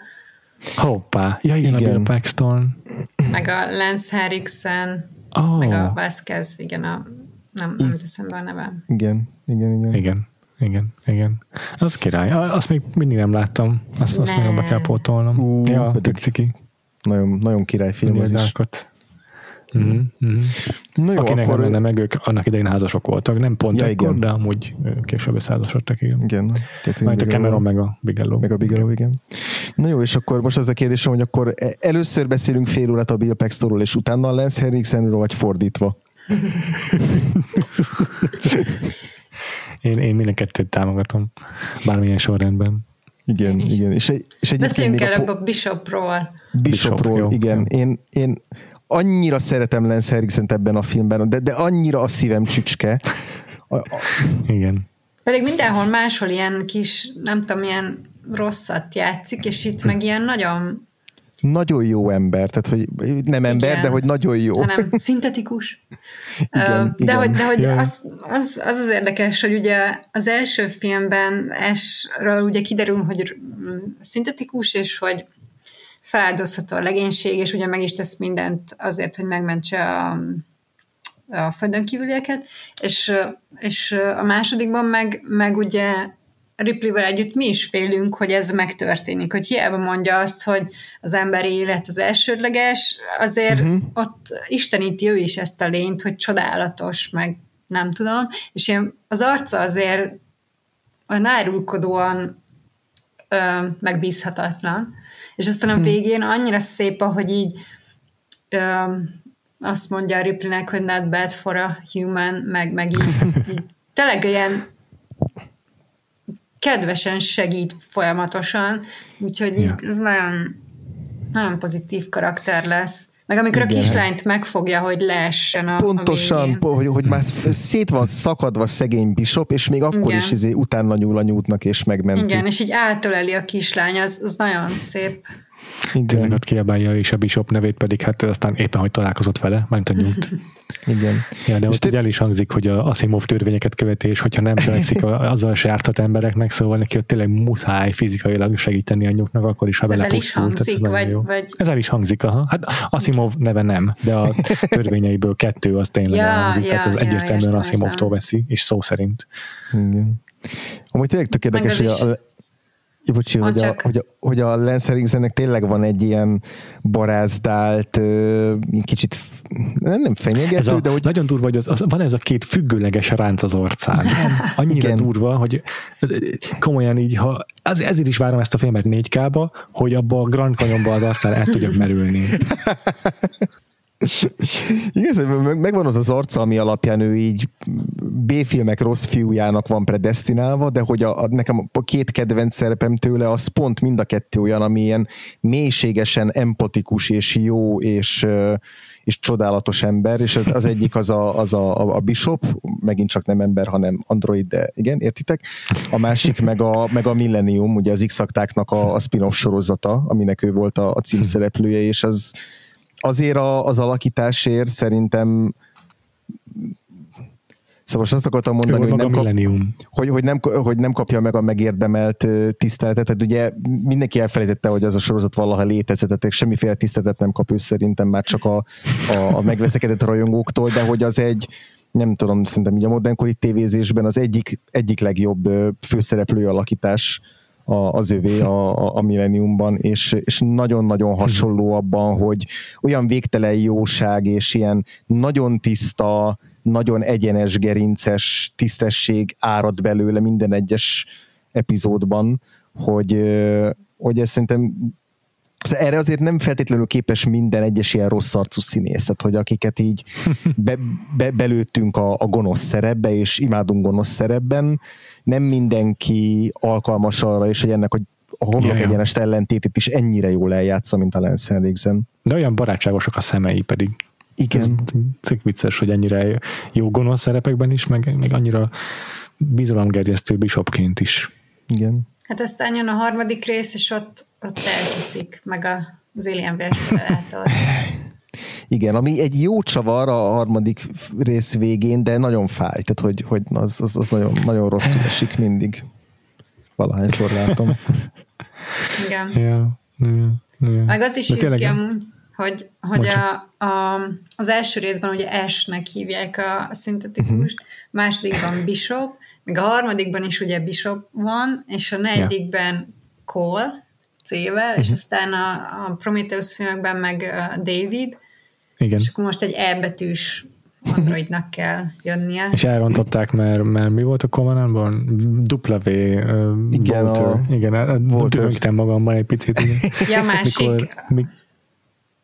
ja, ja, ja, a másik Fassbender, igen. igen a másik Fassbender. Igen. Hát az lehet, hogy már egy másik szériának az utolsó betűjénél jár. Elindultak az ABC végéről ja. is, tehát az már egy másik széria. Igen. igen. Vagy, vagy ez egy igen. ilyen időhurok, tudod? De igen, pont ez a jó benne, hogy azért nem folytatása a D betűnek, mert ez a Walter, ez az anti-David, és igen. azért az ABC végéről kezdve ugyanannyi betűt kell leszámolni, mint a D-hez az A-tól. ez már nagyon számmisztika. Én, az, én azon gondolom, gondolkoztam, hogy a, hogy, a dupla v, hogy a dupla v ha elfordítod uh, 90 fokkal, akkor, akkor ugye ez egy elbetű, tehát az is stimmel. Hát a dupla V, mint Wayland. Amúgy. Jó, megfejtettük ezt több, több oldalról is nagyon Meg nem tudom, hogy És ezek akkor- beszélő neveke. Szóval, hogy az elsőben Ash, mint hamu, Bishop, mint püspök, Kor, Igen. hívás, aki ugye ezt a hívő dolgot is behozza. Mhm, A David az nem tudom, mit jelent. David, ez valami a- bibliai dolog. Valószínű, igen. Az a film, az tele van bibliai dolgokkal, szóval valószínű. Abszolút. Jó, igen. Na jó, akkor egy kis Bill Paxton, még egy 20 perc Bill Paxtonról. Én, én csodálom tényleg, én, én bármilyen szerepben Igen. borzasztó módon imádom. Igen, ezért is kötelező megnézned a Near Darkot, Ja. mert, mert ott aztán Ja. topzódik a, a ö, gonosztevőségben. És annyira jól áll neki. Nagyon, Nagyon nagyon, jó. jól, eszelős gonosz, nagyon jól áll neki. Nagyon fiatalon elhunyt, és amikor meghalt, akkor mindenhol azt lehetett olvasni róla, hogy így minden visszajelzés szerint az egyik legaranyosabb ember, aki Hollywoodban dolgozott valaha is. Mindenki szeret, szeretett vele dolgozni. Amikor így közös jelenteket vettek föl a Newtot játszó Carrie Hannel, akkor mindig bocsánatot kért, hogy most káromkodik, meg így elnézést kért, hogy csúnyán beszél előtte, de Carrie Hann mondta, hogy egyáltalán nem zavarta. nem is értette, miket mond. Hát nagyon szélsőséges, vagy sokszor nagyon ilyen ilyen impulzív karaktereket játszik, vagy játszott. Itt is ez a egyik pillanatban még ő a tökös legény, a másikban meg sír már majdnem, hogy úristen meg fognak halni. De ezt, hogy lehet ezt, ezt a... Tehát ez egy olyan hangszer, amit nagyon nehéz behangolni, hogy úgy játsz rajta, hogy ne legyél hamis. Hogy el Igen. tud játszani azt, hogy tökös legény vagy, de amikor meg elkezdesz beszarni, akkor meg nem menjen a néző agyára. Igen. Hihetetlen ez a csávó is, hogy akkor is nagyon kedve, nagyon szimpatikus igazából. Nekem, mint színész, az arca nagyon-nagyon szimpatikus a Bill Paxtonnek, és szerintem ez tök sokat segít ebben. Igen, hogy amikor idegesítő a karakter, akkor ne utáld. Ja. Itt a Cameron nekik, tehát mi- minden színésznek egy csomó lehetőséget adott improvizálni, tehát amikor vannak az elején ezek a kis ilyen beszólogatások, ott is dumálhatnak áttérben a színészek egymás között, de a Bill Paxton is improvizált egy csomót, amikor eljátsza ezt a részt, amikor nagyon ki van már borulva, és ez a Game Over Man, Game Over, ez is improvizáció volt. Wow. Aztán állítólag az is, amikor azt mondja, hogy we are on an express elevator to hell going down.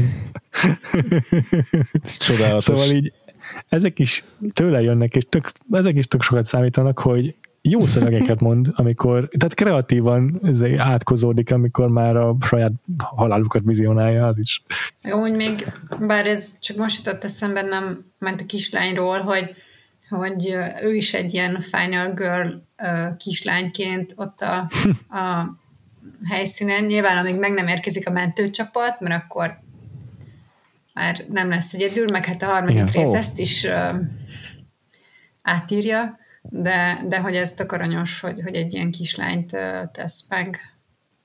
És És tényleg, tényleg, Meg, meg, meg hogy a, az eredeti szinkronban Nyuszinak fordították a, a nyújtot, és, Ja, a, és csak az új szinkronban lett nyújt.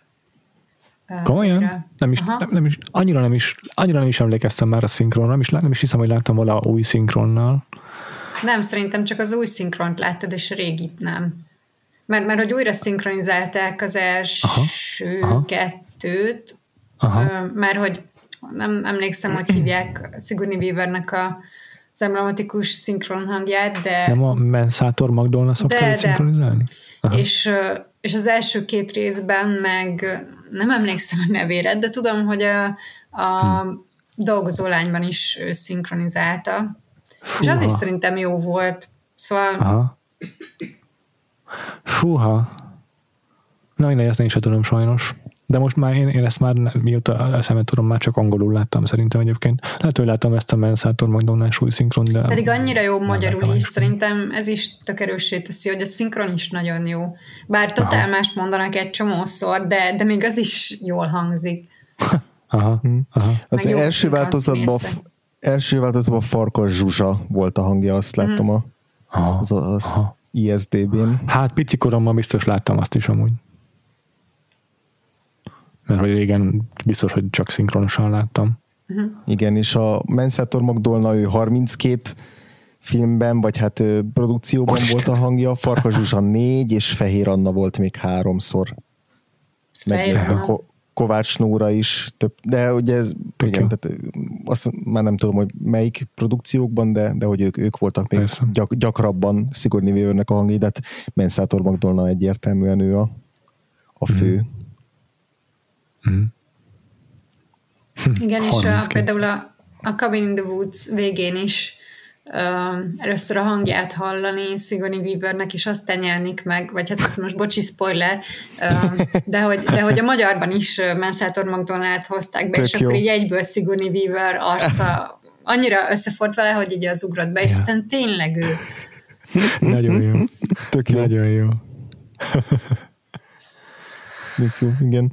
Nek, nekem egyébként, a, a, hogyha Bill Paxtonról már nem beszélünk többet, most. Uh-huh. A, szerintem a Paul Reisert is mindenképp az, aki kell em, elmenni, szenzációs ő is. Tehát Bört is egy rohadt jó karakter, és hogy az a jó benne, hogy a film elején egy lekezelő faszfej, az, az már ott is érződik, de ott, ott még egy nagyon picit tudja lebegtetni a film azt, hogy nem egy, nem egy fullgáz ember, tehát hogy úgy, még ha nagyon akarod, akkor úgy el tudnád hinni, hogy ő ott jót akar a, a, a, a Ripleynek, bár, bár, bár ott, ott már a tárgyalásnál, meg utána már így látszik, hogy ő azért egy ilyen simulékony fickó, aki így nem fog kiállni igazából a, a Ripley igaza mellett, de ott még néha, néha hogy empatikusnak is tűnik, ahogy megosztja a különböző híreket a Ripleyvel azt, hogy hány évtizedet aludt át, meg hogy mi lett a lányával, ott ilyen egészen egészen emberinek tűnik a, a Burke, és ezért aztán tök jó, amikor a film későbbi részében meg aztán tényleg a leg, leggusztustalanabb izé, csúszómászó lesz belőle. Igen, és ő is játszott a Stranger Things-ben, ugye, ahol szintén ott volt, oh. hogy, hogy fú, most itt is egy ilyen számító kis geci lesz, aztán pont, hogy nem az volt.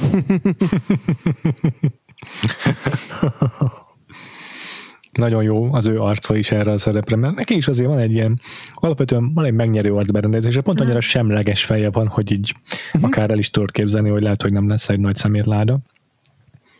És, és, és pont ettől ideális erre a szerepre ő. Emlékszem, Igen. hogy a, a Whiplash-ben láttam sok-sok évvel később, és ott is így arra ezért, talán igen, pont ez a jó benne, hogy azért, azért jó ő, mint a, a, az, a, az apukája a Niemennek, mert mert hogy annyira semleges feje van, hogy így pont attól lesz egy jó apuka, egy ilyen nem túl nem túl uh, kiemelkedő nem, szülő, de, de pont attól tökéletes, hogy teljesen, teljesen nem vár tőle semmit. Amúgy a, nem tudom, ezt valószínűleg nem forgatták le, de olvastam olyat, hogy mm, volt olyan rész a, a filmben, hogy, vagy lett volna, hogy hogy Ripley lent, amikor visszamegy Newtér, a királynőhöz, akkor ott találkozik Börkel, és és hogy nem megöli szánalomból, hanem egy pisztolyt ad neki, hogy ugye maga végezzen magával. Mm. Ugye az wow. után, amit velük csinált, és ez tök erős lett volna, és sajnálom, hogy nincs benne. Azt hiszem, mm. nincs benne. Nem, nem. Nem, én nem emlékszek ilyenre. Nagyon durva. A kisebb szerepekben is egyébként tök, tök jó figurák vannak, én nagyon bírom azt, abszolút nem láttam szerintem semmi másban a William Hope-ot, aki a Gorman hadnagyot játsza. De Igen, beveri a fejét, és, és ennyi a szerepe. Igen, Igen de, de az elején, amikor van ez a sokkoló jelenet, amikor, amikor szépen halára, amikor az összes katonáját lelövik kb, megölik kb. Ez a, ez, a, ez a teljes sok, amiben így zöldfülűként bekerül, ez, ez nagyon jó, nagyon működik. Igen, meg, meg az jó... nagyon szép, ahogy a Vázquezzel, hogy igen. ő veszi elő aztán azt a mi az? Ja, detonátort, detonátort, igen. igen.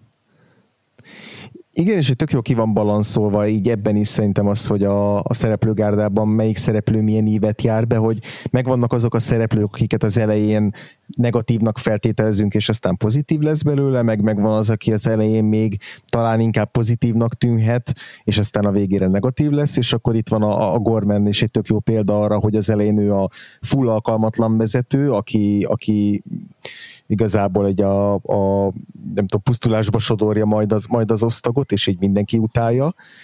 És ugye a film végén van egy ilyen kis miniatűr redemptív izé, karakteríve, tényleg egy pár, pár jelenetben, miután magához tér a fejsérülésből, hogy így oké, hogy vezetőnek pocsék volt és borzalmas, de hogy így a végén azért így egy picit hely tud állni, és legalább így nem tudom, van gerince, meg így tisztességes, meg ilyen Igen. hősi halál tud halni, tehát hogy nekem nagyon tetszik, hogy az ilyen tényleg az én kis karakterekkel Hát vissza majd megmenteni Vázquez, szóval igen, igen azért van be tudnak egy... járni ilyen kis íveket. Vázqueznek nincsen íve, ő az elejétől kezdve a végéig a legbedeszebb. Jó, hát én szeretném, hogy ő legyen a testőröm, ha úgy adódik. Abszolút. Én azt bírom, hogy így nagyon szubtextuálisan, de szerintem benne van, hogy ő és Drake azok szerelmes pár. Igen. Uh-huh. Abszolút. Igen. Mindig együtt ülnek az asztalnál, meg együtt izé pacsiznak, mikor beszól az egyik a másiknak. Hát meg ahogy néz rá, meg, meg ahogy kiakad, hogy visszamegyek érted, Igen. de már meghalt. Meg hát a, ugye, nekik van az a legnagyobb ilyen böszme fegyverük, és ugyanúgy mozognak vele, a, hát, hogy abszolút, abszolút ők egy ilyen relationship goals. És közben így az egyikük egy magas, vékonyka, fehérbőrű, vöröshajú, kopaszodó valaki, a másik meg egy alacsonyabb, olyan izmosabb, és sötétebb bőrű, fekete hajú, tehát, hogy így nagyon yeah. kis ínjang. Yeah, yeah. Igen. Vicces, hogy a Janet Goldsteinnal így soha nem hallottam felmerülni az, hogy problematikus-e az, hogy egy barna bőrű színészt játszik ellenben megteremti ezt az al zsánert, hogy bedesz latino csajok akciófilmekben, ami azóta is kimeríthetetlen forrás a ja, hát Michelle Rodriguez szerepeinek. igen, és tök jó, hogy így hiába van rövid haja, meg izmos, azért olyan nőies tud, nagyon igen. nőies tud maradni. Igen, az arcvonásai azok nagyon nőiesek végig, abszolút nem azt érzed, hogy most nagyon maszkulina van véve ez a karakter szerintem. Ja. Tényleg, tényleg szerintem ezelőtt így nagy hollywoodi akciófilmben ismeretlen fogalom volt a, a, a bedesz női ö, figura. Én nem tudom, hogy lett volna, nyilván Terminator két éve megelőzi ezt, de igazából az első filmben a, a Sarah Connor nem válik egy nagy akcióhőssé. Nem, a második. Az, az inkább a második. Szóval ez így, ez, ez totál fordalmi dolog volt, és mondom, ez, a, ez hogy latina, ez egy bedesz csaj, ez meg aztán egy, egy külön, külön dolog lett, ami, ami azóta is egy ilyen arhetipus. Igen. Ugye amikor vannak ilyen csapatok, akkor mindig van egy ilyen nagyon erős, kicsit maszkulinabb nő, nő mhm. aki... Ja, ja, ja, tényleg. És szerintem a James Cameronnak a forgatókönyve az ö, emiatt is jól működik, hogy a szexistának szánt beszólások is jól vannak, tehát helyükön vannak kezelve, vissza tud szólni a Vasquez, nincs ebből igazából. Tehát ez egy nagyon modern társadalom ilyen szempontból, ez, amit itt felvázol az Aliensben a Cameron. Igen, bár szerintem ez a Bigelow hatása is lehet, vagy aha, nem tudom aha. amúgy, hogy akkor együtt voltak-e már, szóval lehet, hogy nem. Lehet, hogy nem, hogy a Gail Ann Hurd-et emlegetik, hogy a párja volt a Cameronnak éppen, aki a filmnek az egyik producere. Nem tudom, Bigelow-val akkor ismerték-e már egymást, lehet, hogy amúgy ismerték egymást már. Hát ugye azt hiszem, miközben Bigelow-val volt, jött össze a, azt hiszem, a, aki a Titanicban a nem, nem. A szerekon, vagy á, nem tudom, de hogy így nagy kavarásai voltak. Nagy, nagy, nagy. Igen. Igen. Igen, mert a Linda Hamiltonnal is volt együtt, akivel ugye már a Terminatoron dolgozott, tehát ki tudja, mikor éppen kivel volt, és mikor ki, kivel csalt a Cameron. De még 89-ben ö, házasodtak össze, ha jól látom. Igen, 89-től 91-ig hmm. voltak házasok a Bigelow meg a Cameron. Azt nem tudom, hogy mikor ismerkedtek meg. A, egyébként Oscar díjra is jelölték a Sigourney Weaver-t ezért a szerepért, úgyhogy ez is egy ö, ilyen, hogy is mondjam, út, út, mérföldkő, hogy akciófilmért, ráadásul science fiction akciófilmért színészt jelölnek. Színész ebből főszerepet is. Nőt, színész nőt, igazad van. Igen. És tök sok oszkára jelölték ezt a filmet, tehát egy tehát közepes költségvetésű science fiction akció hmm. zsánerfilm, Mhm. és egy, kettő, három, négy, öt, hat, hét jelölése volt, amik a kettő Ó. díjat is érdemelt. Ez Ja. tényleg, ez sokkal Vizefekt, több, mint amit hittem. Uh-huh. De, de a vi- vizuális effekteket az első rész is megkapta, én úgy tudom. Azt simán el tudom képzelni, nem néztem utána, de az is biztos, hogy több oszkára jelölték. Lehet, hogy azért benne volt ez is, hogy volt egy ilyen jó indulat eleve a- az Alien, mint franchise-zal kapcsolatban, bár aztán igazából elég ritka, hogy egy folytatást oszkára jelöljenek, szóval nagyon érdekes Ja. ez is. Megnézem mindjárt annak is az Oscar jelöléseit, de egyébként jelölték a, a díszlet tervezőket, a hangeffektusokat. A hangeffektusok megint csak egy ilyen ikonikus részei a filmnek szerintem. Uh-huh. Tök sok uh-huh. részét adja az alien mitológiának itt a, nem csak a maguk az a idegeneknek a hangeffektusai, bár a királynőnek a hangjai azok szerintem ilyen a- tehát így, így álmaimban kísértenek, de, de mit a gomboktól kezdve a fegyvereknek a ropogása, Mhm. uh-huh. minden egy tök jó kitalált hang, és azóta is 30 éve minden videójátékban ezeket újra hasznosítják tökéletesen Hát meg változtatás az a nélkül. mozgásérzékelő szintem az, az hmm. kiráz a hideg, ha, ha csak Tényleg. meghallom. Igen. Igen. Igen, igen. Jelölték ezt a vágót is, akit mondtam, akit majdnem kirúgott a Cameron. Jelölték a hang, a, bocsánat, a zenét, eh, James Hornert is. És aki meg is nyert, akik meg is nyerték, azok a vizuális effektusosok voltak, Testem Winstonnak ez egy Oscar-t érdemelt, meg a csapatának, valamint itt külön volt még a Best Sound, meg a, best, meg a Sound Effects Editing, és, és a, a, a, aki a hangot aki a hangokat kitalálta, tehát aki aki a Foley artist volt, az, az, az nyert is Oscar díjat. A sound effektekért akkor. Aha, igen, igen, igen, igen. Azt jó mondod. Én legalábbis azt hiszem, hogy most itt ez a két díj, az, az, ö, azok közül ez az, aki nyert. Ja, hát nem De a nehéz. az a Stan Winston volt, azt hiszem. Igen, igen. Hát Winston meg még nem tudom hányan, tehát a Winston mm. mellett sokan, sokan kapták ott ezt az Oscárt az effektusokért. Tehát abban ugye gondolom benne van az, hogy a Winston azok a, a, a, a speciális effektusokon dolgozott, és akkor valaki meg megrajzolta a villámokat, amikor ott izé felrobban az erőmű, tehát az egy külön valaki volt gondolom, tehát itt ezeket együtt díjazták egy, egy Aha, vizuális effektusok Oscar díjjal. A, kiket még érdemes kicsit megemlíteni, azok a concept artistok, hogy a, az úgy döntött Cameron, hogy ő nem akar a, a HR Gigerrel dolgozni, mert biztos nagyon nehéz személyiség. Ö, és inkább mm, a Blade Runnernek a concept artistját, a Sid Meadet, meg egy Ron Cobb nevű fickót vett föl, és ö, szerintem van is egy kicsi ilyen ö, Blade Runner-es hatása egyes jeleneteknek. Mondjuk, amikor leszállnak a kolóniára az a dropshippel, az egy az egybe olyan, mint, Mm. mint egy ilyen posztapokaliptikus látkép a. Runnerből. De beugrott róla amúgy a Terminatornak és a jövőbeli jelenetei, ahol tök maga a dropship is hasonlóan néz ki, mint amiket a Terminatorok használnak, a ilyen Hunter. Killer drónokat. Én De nagyjából ezeket írtam fel magamra.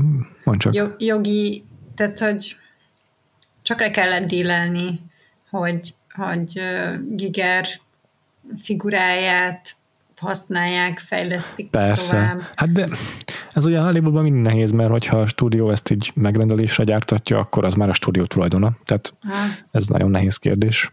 Szerintem minden alkalommal. De Giger tudott a filmről, meg ö, látta is, és egyébként elismerően is nyilatkozott arról, amit a Cameron megcsinált benne, vagy a Cameronék, a Cameronék, a Cameron által alkalmazott artistok. Mm, úgyhogy bizonyára azért ö, valamilyen szinten értesítették arról legalábbis, hogy lesz egy folytatás. Fogalmam most sincs, hogy anyagilag profitál-e bármi, én is, mondom, ez a Hollywoodi akkor reméljük stúdiórendszernek visszajön a, mindjárt. meg a, a jogoknak a kezelésének egy olyan rejtélye, amit soha nem De fog tudni kibogozni. Lehet újraindul a gépe. Nem, szerintem vissza tud jönni. Haló? Itt vagyok, itt vagyok. Itt Hello, vagy, hello. ja, egy pillanatra dropoutoltál, vagy eltűnt a sávod. Aha. De jók Aha. vagyunk most. Jó, szerintem befejeztem a gondolatot, nem volt semmi benne, úgyhogy ezt most nem ismétlem el. Változunk témát is, ha úgy vagytok. Jó van.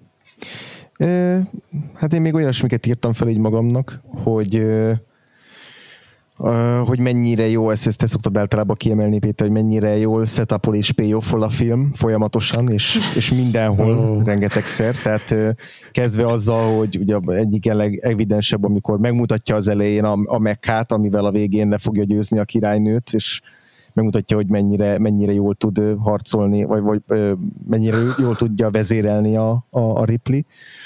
De hogy ugyanilyen az is, amikor a amikor a, a Higgs a ilyen közös kis flörtölésük flörtölésként gyakorlatilag így megmutatja neki azt a, azt a benga nagy fegyvert, hogy hogyan kell kezelni.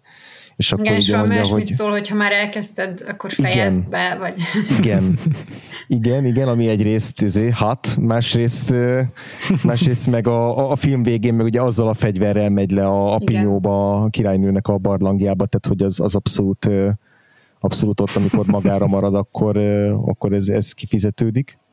Meg, meg az is, hogy a, a, a filmnek az elején mennyire jól több jelenetben is ilyen néhány nagyon jó kameramozgással feltérképezik számunkra azt, hogy ez a támaszpont, ez hogy néz ki, hogy ez a külső állomás hol van a többi részhez képest, uh-huh. meg így a belső tereket is nagyon jól fölvázolják, a orvosi labortól a különböző helyszíneket, hogy így nekem sosincs olyan érzésem, hogy így nem tudom betájolni magam ebben a filmben, hanem, hanem mindig pontosan tudom, hogy ja, mi merre igen. található. És egyébként egy maga a, az ökoszisztéma is logikus, meg egyszerű, de a lényeg az, hogy itt van egy ilyen pár száz fős kolónia, akinek az a dolgok, hogy terraformálják a bolygót. Evidens, hogy ehhez kell egy nukleáris erőmű, evidens, hogy ez egy Csehov nukleáris erőműve is majd jó felrobban a végén. Tehát jó, ez is jól lett van gondolva, de működik is sztori szinten. Én nagyon szeretem azt is, hogy a Cameronnak a skriptjeivel minden, nagyon sok jelenet az egyszerre több dolgot is meg tud csinálni, és például az, hogy a, a Bishop mm, az elején így rábeszik, hogy trükközzön azzal a késsel, az egyrészt akkor rájövünk, hogy Bishop egy android, uh-huh. másrészt látjuk azt, hogy Hudson azért elég gyorsan izé, ki tud borulni, ha szükség rá. Igen. Aztán leül kajálni a többiekhez, és akkor felajánlja az ételét, mert hogy, hogy még jobban megértsük, hogy Android, aztán el is mondják, hogy Android, akkor itt rögtön kiborul a Ripley, de ö, elmagyarázza itt a Bishop, hogy az egy régi modell volt, én már újabb modell vagyok, és így elhangzik az is, hogy nem preferálja azt a kifejezést, hogy szintetikus, jobb szereti az, hogy mesterséges ember, és így ez egyből a világot is építi a jelenet, ahol már értjük, hogy már inhibitorai vannak az androidoknak, és már amúgy teljesen emberiek, csak kicsit korlátozza őket bizonyos csippek, vagy mit tudom én, és hogy épül a világ is, és helyet kapnak benne az androidok is, meg látjuk azt is kibontakozni, hogy Ripleyben van egy paranoia a az androidokkal szemben, de megismerjük a Bishop karakterét is, és mindezt egyetlen tök jól összetömített kis párbeszédben megismerjük. Hm. Igen. Meg a, amikor ki kell menni valamit kívülről irányítani, akkor ugye Bishop ajánlkozik, és akkor mondja, hogy szintetikus vagyok, de nem hülye. Igen. Az is nagyon emberi. Igen, igen. Akkor nekem az is nagyon tetszik, hogy, hogy a film vége felé, amikor már csak a, az alapcsapat van, akkor is soha nem merül föl senkiben, hogy, hogy hátrahagyják a nyújtot mert így simán nem tudnám képzelni, Igen. hogy lehetne egy olyan jelenet, amikor mondjuk ott lezuhanott annál a keréknél, hogy, hogy akkor megpróbálja meggyőzni a nem tudom, a, a, a, a Michael Bean, a Hicks, hogy a Ripley-t, hogy de, de, de, de már, már biztos nem él, már, már ezért nem tudjuk megmenteni, de mi még meg, meg menekülhetünk, vagy bármi ilyesmi. Szerintem egy csomó film az, az beletenni ezt a, csak azért, hogy legyen valami drámai konfliktus, de hogy, de hogy sokkal jobban működik, és sokkal hitelesebb úgy, hogy így nem merül fel egyikükbe se, hogy ott hagyják a, ott hagyják a nyújtot, és hogy senki nem próbálja meg lebeszélni erről a riplit, hanem Igen. így tök egyértelmű, hogy, hogy utána fognak menni. Utána mennek ott a, a tavas, vagy hát a csatornás részbre, amikor a, igen, a víz, igen. vízből nyúl, nyúl ki a, az érjen, ami iszonyatosan jó kép egyébként. Tehát akkor is, akkor is egyből utána mennek, nincs vita róla, később is, tehát hogy, hogy, hogy ez, ez, ez mindig így nagyon egyértelmű, hogy nyújtott nem hagyják magára.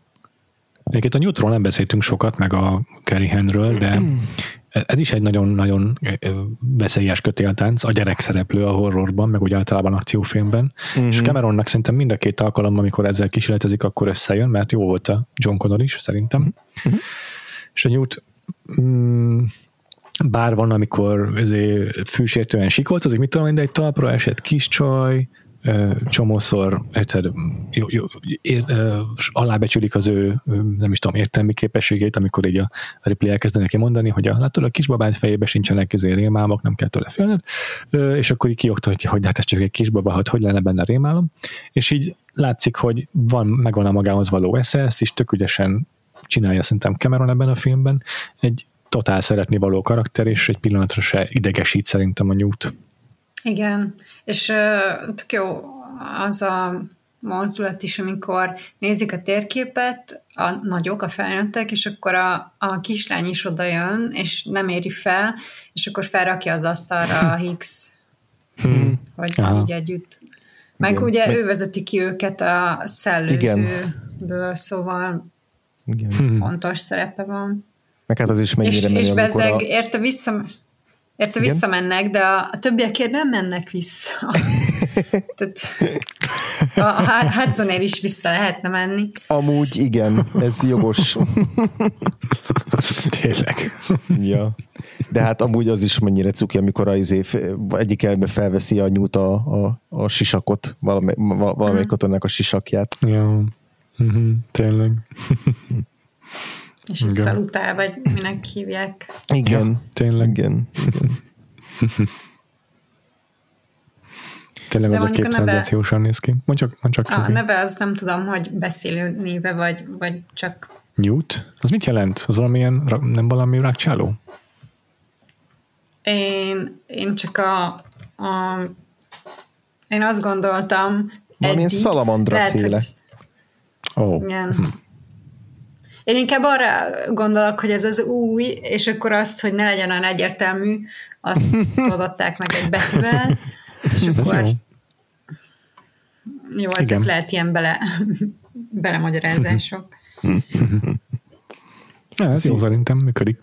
Ugye a színésznő, a, a Kerihen, ő pedig igazából nem is játszott semmi másban, csak az Aliensben, tehát hogy ő, Őt, őt megtalálták valami iskolai válogatáson ehhez a szerephez, eljátszotta egyik legkirályabb film egyik legkirályabb szerepét, és aztán azt mondta, hogy így elgondolkozott rajta, hogy nem akar ezt színészkedni, de, de igazából ő mindig is tanárnő akart lenni, vagy tanár akart lenni, és akkor tanár lett belőle. És így tök menő legjobb. De és mondta... nyilván egy, egyébként, aha, egyébként eljár konokra, tehát hogy így szeretettel emlékszik vissza a filmre, és így szívesen mesél róla, de, de így nem vágyott aztán másféle színészi babérokra. De úgy azt olvastam, hogy visszament volna azt hiszem a Neil Blomkamp féle verzióhoz, azt amiben azt hiszem szerepelt volna. De most már erre nem esküszöm meg, mert annyiféle, annyifélét írtak arról. És csak arra emlékszem, hogy uh, Ridley Scott miatt nem, nem lehet megcsinálni. Pedig yeah. mindenki benne lett volna. Ja, ja, ja. ja, igen, akkor lehet, hogy beszéltünk egy pár szóban erről is, erről a nem is ennek a filmnek a befejezéséről, inkább a, a harmadik résznek a kontroverziális nyitányáról, hogy arról így, arról így mit gondoltok. Ugye jelesül most arról, hogy a, ez a film egy happy end ér véget, hogy a, ugye ez a kis család ez, ez elvonul hibernál, hibernációba, és, és aztán ezt gyakorlatilag kegyetlenül meggyilkolja a David Fincher féle harmadik résznek az eleje, amikor Newt és Hicks is meghal rögtön a film elején, és ezen rengetegen ki vannak akadva, és akkor ez a Blomkamp féle verzió, azt hiszem ez ezt is csinálta volna vissza, ezt retkonolta volna, uh-huh. hogy akkor a, az ezután a film után játszódik, és úgy tesz, mintha nem létezne a harmadik, vagy meg a negyedik, hogy szükség, szükség lenne erre? Én, én mindent néznék, tehát, hogy én mindent néztem is, uh, ami ilyen, meg, meg ugye Blomkamp az nagyon uh, nagy rajongó, és uh, biztos, hogy uh, olyan hozott volna, ami, ami kielégítő a, az eredeti filmek rajongóinak. De hát ezt hát nem fogjuk is. megtudni hát, most ja. már soha. Ja. Én is eléggé pipa vagyok, hogy, hogy a, hát, bocsánat, a Higgset meg Newtot ilyen hmm. huszárvágással elintézték a harmadik részben, de aláírom ugyanazt akkor, hogy a rajongók azok mindig ilyenek, mindig minden nem pipák. Valami nem úgy van, hogy a kedvenc karakterékkel szeretnék.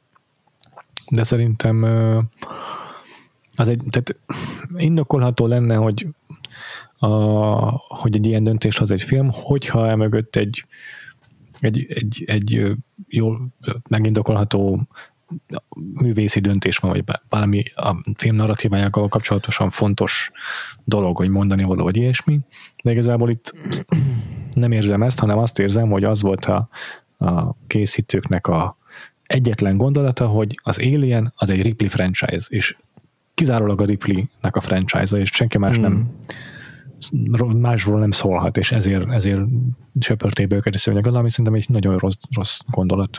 Hm. És ezzel tehát károztatták el véglegesen az Alien franchise szerintem. Hát igen. Főleg, hogy Sigourney Weaver is öregszik. Tehát, ja, ja. De, de hát a harmadik része az, ugye az volt Finchernek az első nagy játékfilmje, és nem csak a szériában a leggyengébb, de hogy talán még a hát na jó, jó, nem csak a négy részt vegyük, abban a leggyengébb, és és hogy, hogy a, a, én úgy már nem tudom visszamondani, de, de hogy arra emlékszem, hogy az, azon volt a legtöbb probléma ezen, ezzel a filmmel kapcsolatban, és hogy valami olyasmi is volt, hogy Fincher nevét már nem is akarta, hogy Fincher már nem is akarta, hogy kírják a nevét, mert hogy annyira nem volt már az övé. Hát ő szerintem kb. hasonlóan így igyekszik elhatárolódni attól a filmtől, mint mondjuk a David Lynch a, a, a Dűne filmtől. Tehát, hogy a de a Dűne az poén. Finchernek ez egy, ez egy ilyen nagy, nagy, csak hogy abban a szempontból, hogy a Finchernek az egy ilyen nagy kudarc élmény a, igen. az Alien 3. Uh, igen. Um, és igazából az volt az egyetlen újítása, hogy a, a kis lényt azt most nem emberben, hanem állatban keltette ki. Ja. Uh, ja. De, de hogy annak is lett volna egy ilyen filozófikus háttere, hogy papok közé kerül, és akkor megint uh-huh. valami vallás és tudomány kerül össze, meg múlt és jövő. Igen. Nekem egyébként a maga a, a választott helyszín az így tökre bejön a, mindig az Alien 3 és mindig úgy ülök le elé, hogy egy sokkal jobb filmet várok tőle, mint ami, mert hogy annyira nekem nagyon bejön ez az ilyen kopaszra borotvált izé, vallási fanatikus börtöntöltelékek közege, hogy szerintem ez egy tök jó alapszituáció, ilyen börtöntelep, és, és egy új fajta karaktercsoport kerül itt szembe a, az alienekkel, és teljesen máshogy fognak rá reagálni az ilyen börtöntöltelékek, és hogy nekem tetszik az a kis csapat, ami létrejön a, a film végére közülük, de, de azért ezzel együtt abszolút rengeteg sebből vérzik sajnos az a film.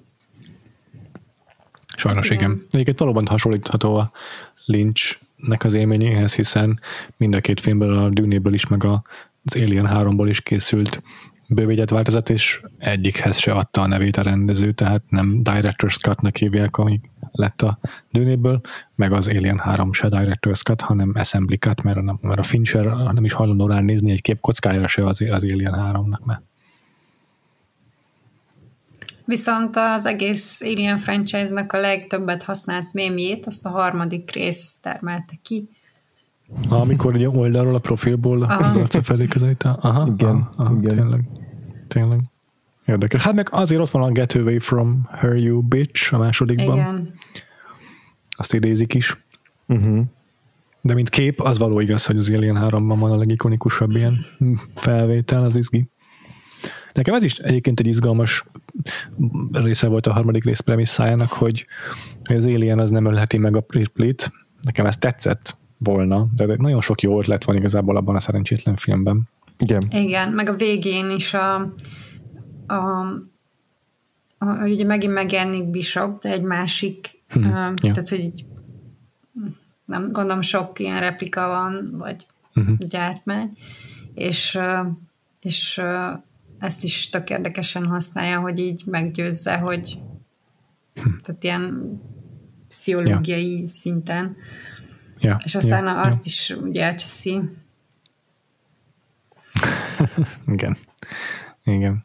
Igen. És akkor még egyébként beszélhetünk olyan dolgokról, mint vannak ilyen rengeteg tanulmány van az Alien világalkotásával kapcsolatban, meg a szimbólumaival, hogy a, a politikára mennyire reflektál az adott korban, amikor készült, hogy, hogy a, az ilyen női, férfi um, utalások, ugye, hogy eléggé fallikus a, a, az Alien minden szempontból, aztán amikor, ami, viszont akikről szól van, vagy fő, fő karakterek, ugye azok az anyák, meg, meg amúgy az első részben így most azt újra néztem, és az így most állt össze, hogy, hogy S egy pornómagazint akar összecsavarva letolni a Ricky torkán, ami szintén Aha. egy ilyen orális nemi erőszak egy robottól, úgyhogy Igen. Na, nagyon izgi tanulmányok vannak, szerencsére. És az, az, az, a, még a plusz, ami a subtextben benne van, hogy az a robot az idézőjelben impotens, mert hogy egy aszexuális lény. Ja. És így, így erőszakolja meg.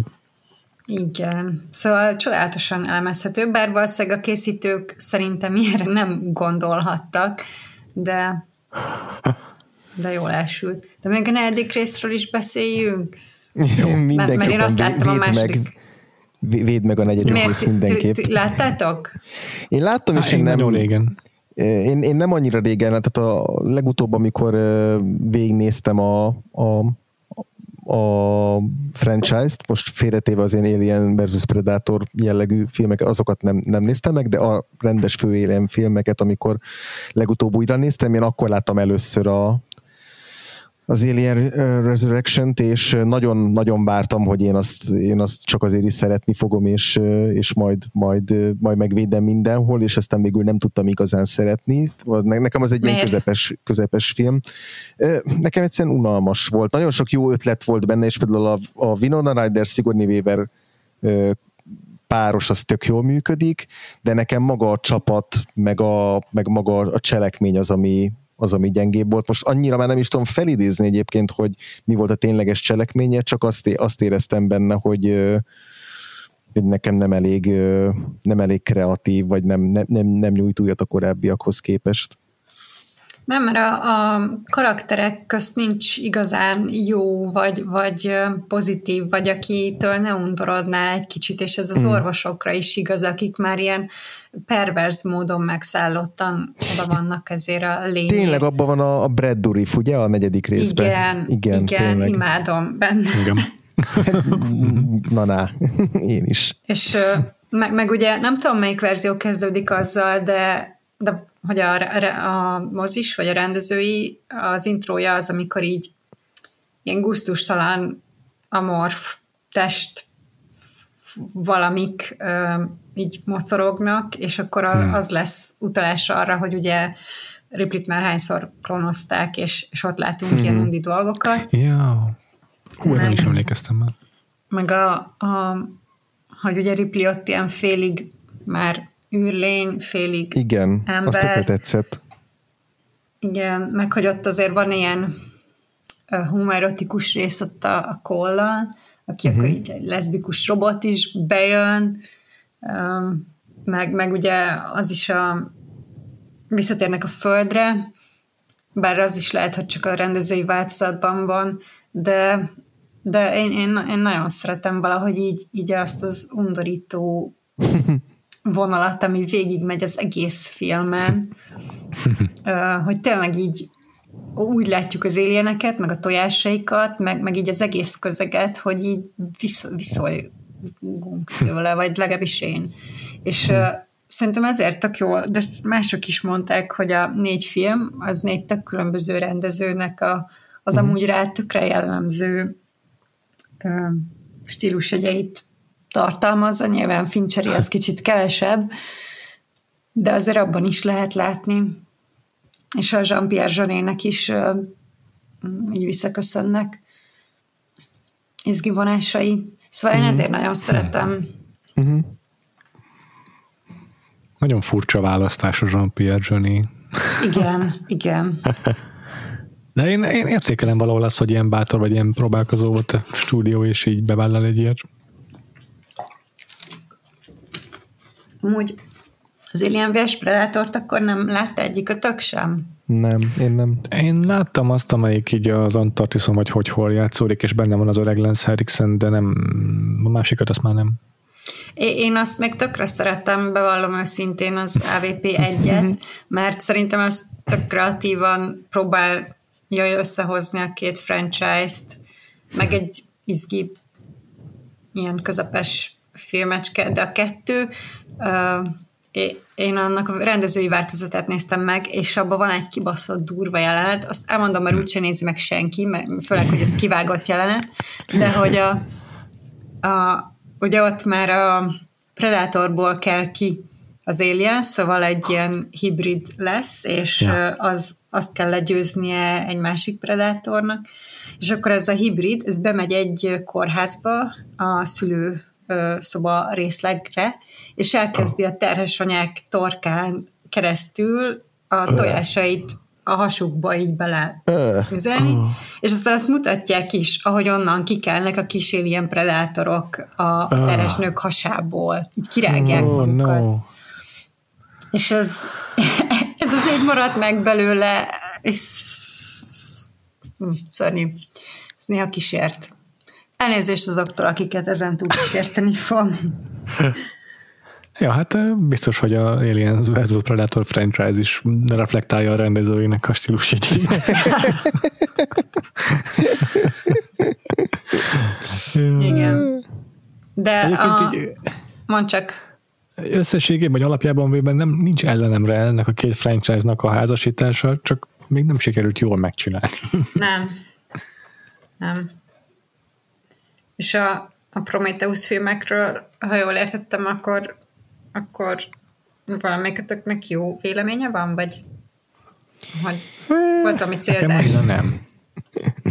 Én a, én a Prometheus nagyon nem szerettem, sőt, nem, nem, nem, kifejezetten utáltam a Prometheus-t, iszonyatosan idegesített, és azóta is nagyon sok podcastet meghallgattam róla, meg sok cikket elolvastam róla, amik, amik védik különböző szempontok alapján, hogy miért nem hibája a, a filmnek az, ami szerintem hibája, de sa, még mindig nem tudok egyetérteni vele. Még mindig borzasztóan idegesít benne minden szereplő, és rossz értelemben véve tartom őket butának. És, és nagyon, nagyon, nagyon rossz az a forgatókönyv, tehát szerintem vizuálisan tök izgalmas a film, de nagyon-nagyon rossz a forgatókönyv, és és annál azt éreztem, hogy egy csomó minden, tehát hogy előzmény filmként olyasmiket bont ki, amiket jobb lett volna ö, meghagyni ilyen ö, a mi fantáziánkra bizott rejtéként.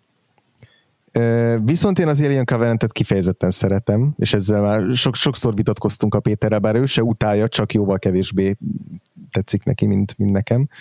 Én azt, azt moziba láttam, és nekem ez egy baromi jó élmény volt, így nagyon élveztem elmerülni annak az ilyen nagyon sötét, nagyon embergyűlölő, gonosz világában. Nagyon élveztem benne a, a, a a, a, a két Fassbendernek a, a konfliktusát, akkor azt, hogy a, a, az ember szereplőivel bánik az a film, ahogy a mitológiát építi tovább. Igazából ami, ami kevésbé tetszik a, a filmbe az maga az, a, az Alien, tehát hogy ahogy az Alienek vagy a xenomorfok szerepelnek hmm. benne, ott minden kritikával teljesen egyet tudok érteni. De hogy nekem az Alien Covenant az sokkal kevésbé Alien filmként működik, mint egy Alien-szerű szörnyeket tartalmazó ilyen posztapokaliptikus android filmként. Uh-huh. És és ennek, a, tehát ennek az android szálnak az ilyen isten komplexusait, távlatait, poszthumán oldalát élvezem rettenetesen, meg annak az ilyen nagyon sötét atmoszféráját, ilyen sötét és könnyörtelen atmoszféráját. És az alienek benne azok, azok meg így, azokat meg így nem tudom, el, el, az, azok, így, azok is benne vannak. Igen, kicsit mintha a szárnyas fejvadász világához akarnak igen. közelebb vinni. Igen, igen, igen. És nekem az Alien Covenant egy sokkal jobb szárnyas fejvadász folytatás, mint amilyen volt a szárnyas fejvadász 2049. Így szellemiségben. Úgyhogy de, én, de amúgy, amikor... Úgy csak annyi, hogy, hogy, hogy én, én, én tudom, hogy nagyon sokan nem bánják, hogy a Ridley Scott valószínűleg nem fogja tudni befejezni ezt a trilógiáját, és hogy inkább átadnák másnak a, az Alien stafétát. Én, én azért nagyon szomorú vagyok, hogy nem lesz egy harmadik rész, ahol, ahol betetőzik a, a, a David trilógia, mert uh-huh. egyetlen David a főszereplője ennek a trilógiának, és szerintem tök izgi, ahogy a, ezt az Android témát felépíti benne a, a Ridley Scott, úgyhogy én, én nagyon szívesen odatolnék egy talicska pénzt, hogy ha másnak, akkor csak nekem csinálja meg azt a harmadik részt. Igen, ezzel egyetértek. De amúgy a, a Prometheus-ra emlékszem, amikor először láttam moziban, és hogy tényleg mindenki kiakadt, hogy ez nem Alien film, meg, meg mi ez, tök más, és, és akkor én is ki voltam akadva, de hogy így ennyi idő után így Szóval érthető, hogy más irányba ment, meg hogy milyen irányba, uh-huh. meg engem a paleoastronautika az mindig vonzott, azon nőttem fel, Erik von Denikennek uh-huh. a dokujain, szóval így tök egyszerű volt a filmet uh, megérteni, uh-huh. de, de hát tök más. Nyilván. De most egyébként a Ridley Scott dolgozik az Alien sorozaton, amiről most jött ki a hír, hogy 8-10 órás lesz. Hmm, aha az FX. Jézusom, mondjuk, nem tudom, az, azon, de csak producerként vagy, vagy rendezni is fog benne? Hát, azt, azt csak nem producer. tudom. Szerintem is csak, csak, Csak csak producer, producerként. biztos. Szerintem is, igen. igen. De az De- akkor is érdekes, hogy nem lukaszolják el tőle a franchise, mint a Star Wars-t. Tehát, hogy így megmarad ő még mindig a Igen, franchise atyaként. igen. Hát, mert miután elengedte, jött Neil Blomkamp, és, és aztán mindenki ráugrott, és izé, istenítette, és akkor Ridley Scott kurva féltékeny lett, és, és nem engedte, hogy más, más is bármi ott csináljon. Én ebben biztos vagyok, és azóta ragaszkodik ahhoz, hogy ő.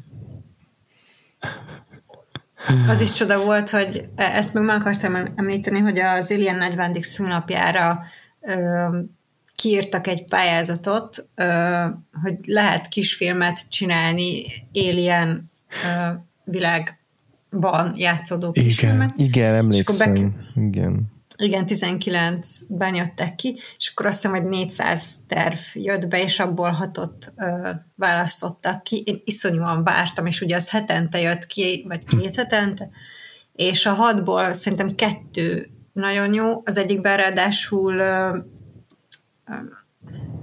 hogy hívják a hátzont alakító színész? Mike, milyen Bill Paxton. Bill Paxton, igen. Na, az ő fia játszik. A, a, azt hiszem az a címe, hogy Alone.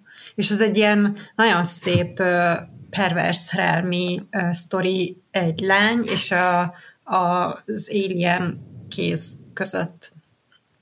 De na- nagyon, nagyon szép a megvilágítása is, meg, meg az egész sztori. A másik, ami meg jó, az, az inkább csak látványos és izgi. Az egy növényházban játszódik, és ott is egy nő lesz a Final Girl. A többi az, az nem olyan Aha. jó. Uh-huh. De ezek fenn vannak YouTube-on, szóval aki rajongó, mindenképp nézze meg. Tök jó. Tök jó. Tök jó. Ja, ezeket valamiért én akkor így elkezdtem, aztán nem folytattam. Mármint egyet vagy kettőt biztos akkor is láttam, de elfelejtettem őket végignézni. Úgyhogy ezt be fogom pótolni. Köszi, a, köszi, köszi hogy emlékeztettél rá.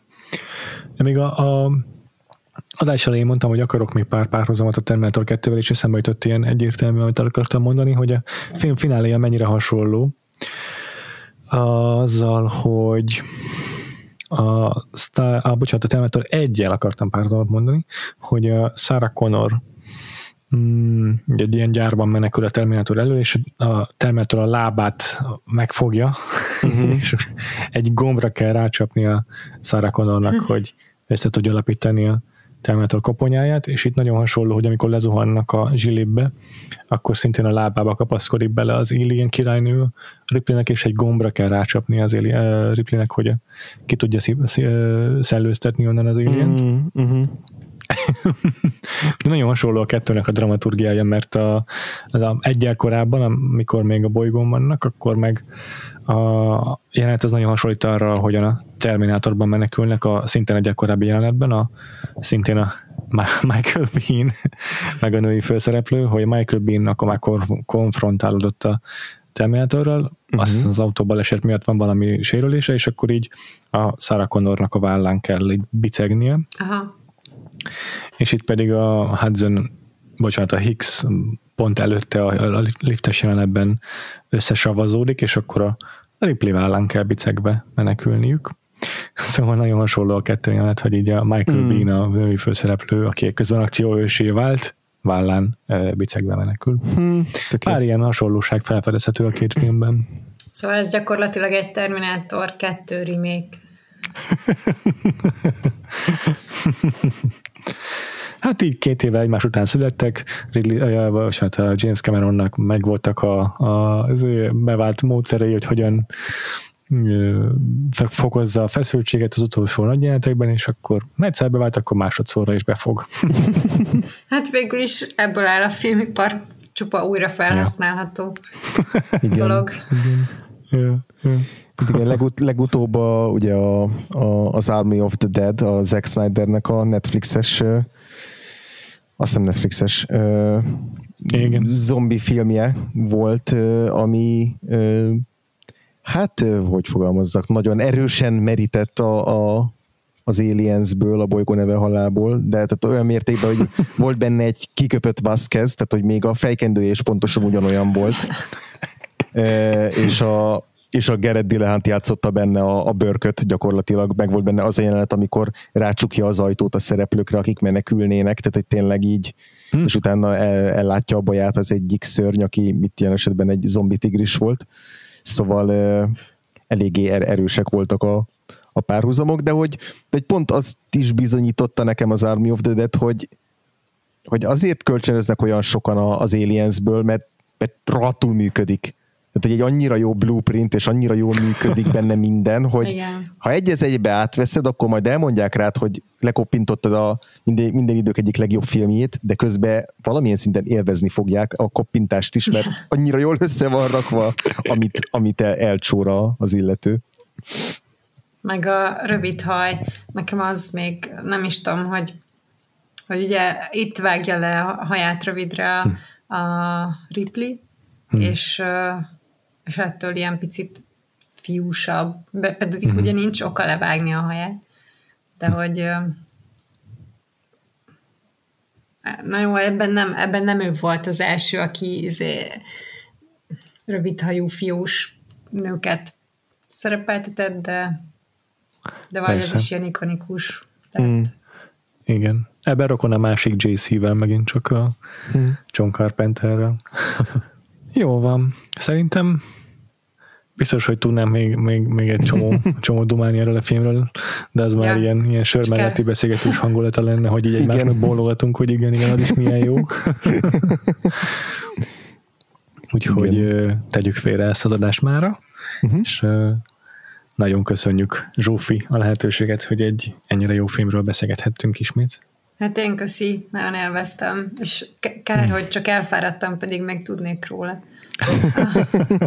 Újra berakni. Így este Valamilyen módot kerítünk arra, hogy, hogy legyen, tudjunk még az Aliensről beszélni. Lehet, hogy valami betítést csinálunk egyszer, az is lehet, hogy Patreonon egy audio kommentár, valamilyen formában mi még ezt még tudjuk, tudjuk még fokozni. Abszolút. Vagy a Terminátor 2-ről, arról már volt szó? Volt podcast? A Terminátor 1-ről még abszolút nem volt szó a podcastban, úgyhogy akár az is lehet, de igazából akkor... a Terminátor 2 is nyugodtan. És akkor újra apropó. ja, simán. Simán. Jó van. Akkor mindenki Akkor, nyugodtan alhat, ha meghallgatta a podcastot, mert nincsenek szörnyek. Igen. És akkor ideje búcsúzkodnunk. Nekem egyébként most már egy a mellettem lévő tűzőgépről is az ilyen koponyája jut az eszembe, szóval nekem mindegy, mert...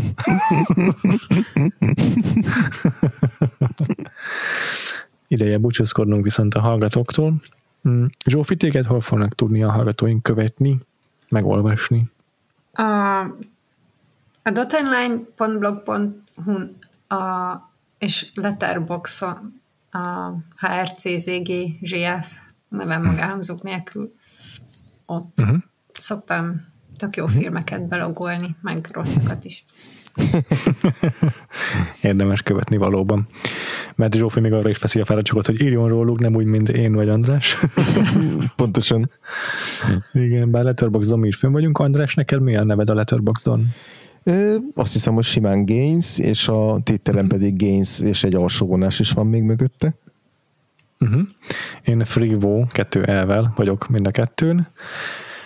A Vagfolt podcastot pedig kövessétek a kedvenc lejátszótokban, Spotify-on, vagy Google-on, vagy Apple-on, vagy a YouTube-on, illetve Facebookon is követhettek bennünket, meg Twitteren is, a Vagfolt Podcastnak is van saját ö, oldala, illetve a Vagfolt Podcast társalgó nevű Facebook csoportba is lépjetek be, ha még nem tettétek volna meg, mert szerintem tök jó kis csoport alakult ott ki az idei év során. És a patreon.com per Vagfolt podcaston pedig ahogyan azt hallhattátok már, többek között filmes kibeszélőket hallhattok tőlünk, mint a Terminator 2-ről, vagy néha filmes aktualitásokról is beszélünk. Szóval a patreon.com per Vagfolt podcaston, hogyha csatlakoztok a kis támogatói közösségünkhöz, akkor nem csak azt segítitek elő, hogy legyenek király mikrofonjaink, meg még több adásunk, hanem magatoknak is szerezhettek némi plusz Vagfolt contentet.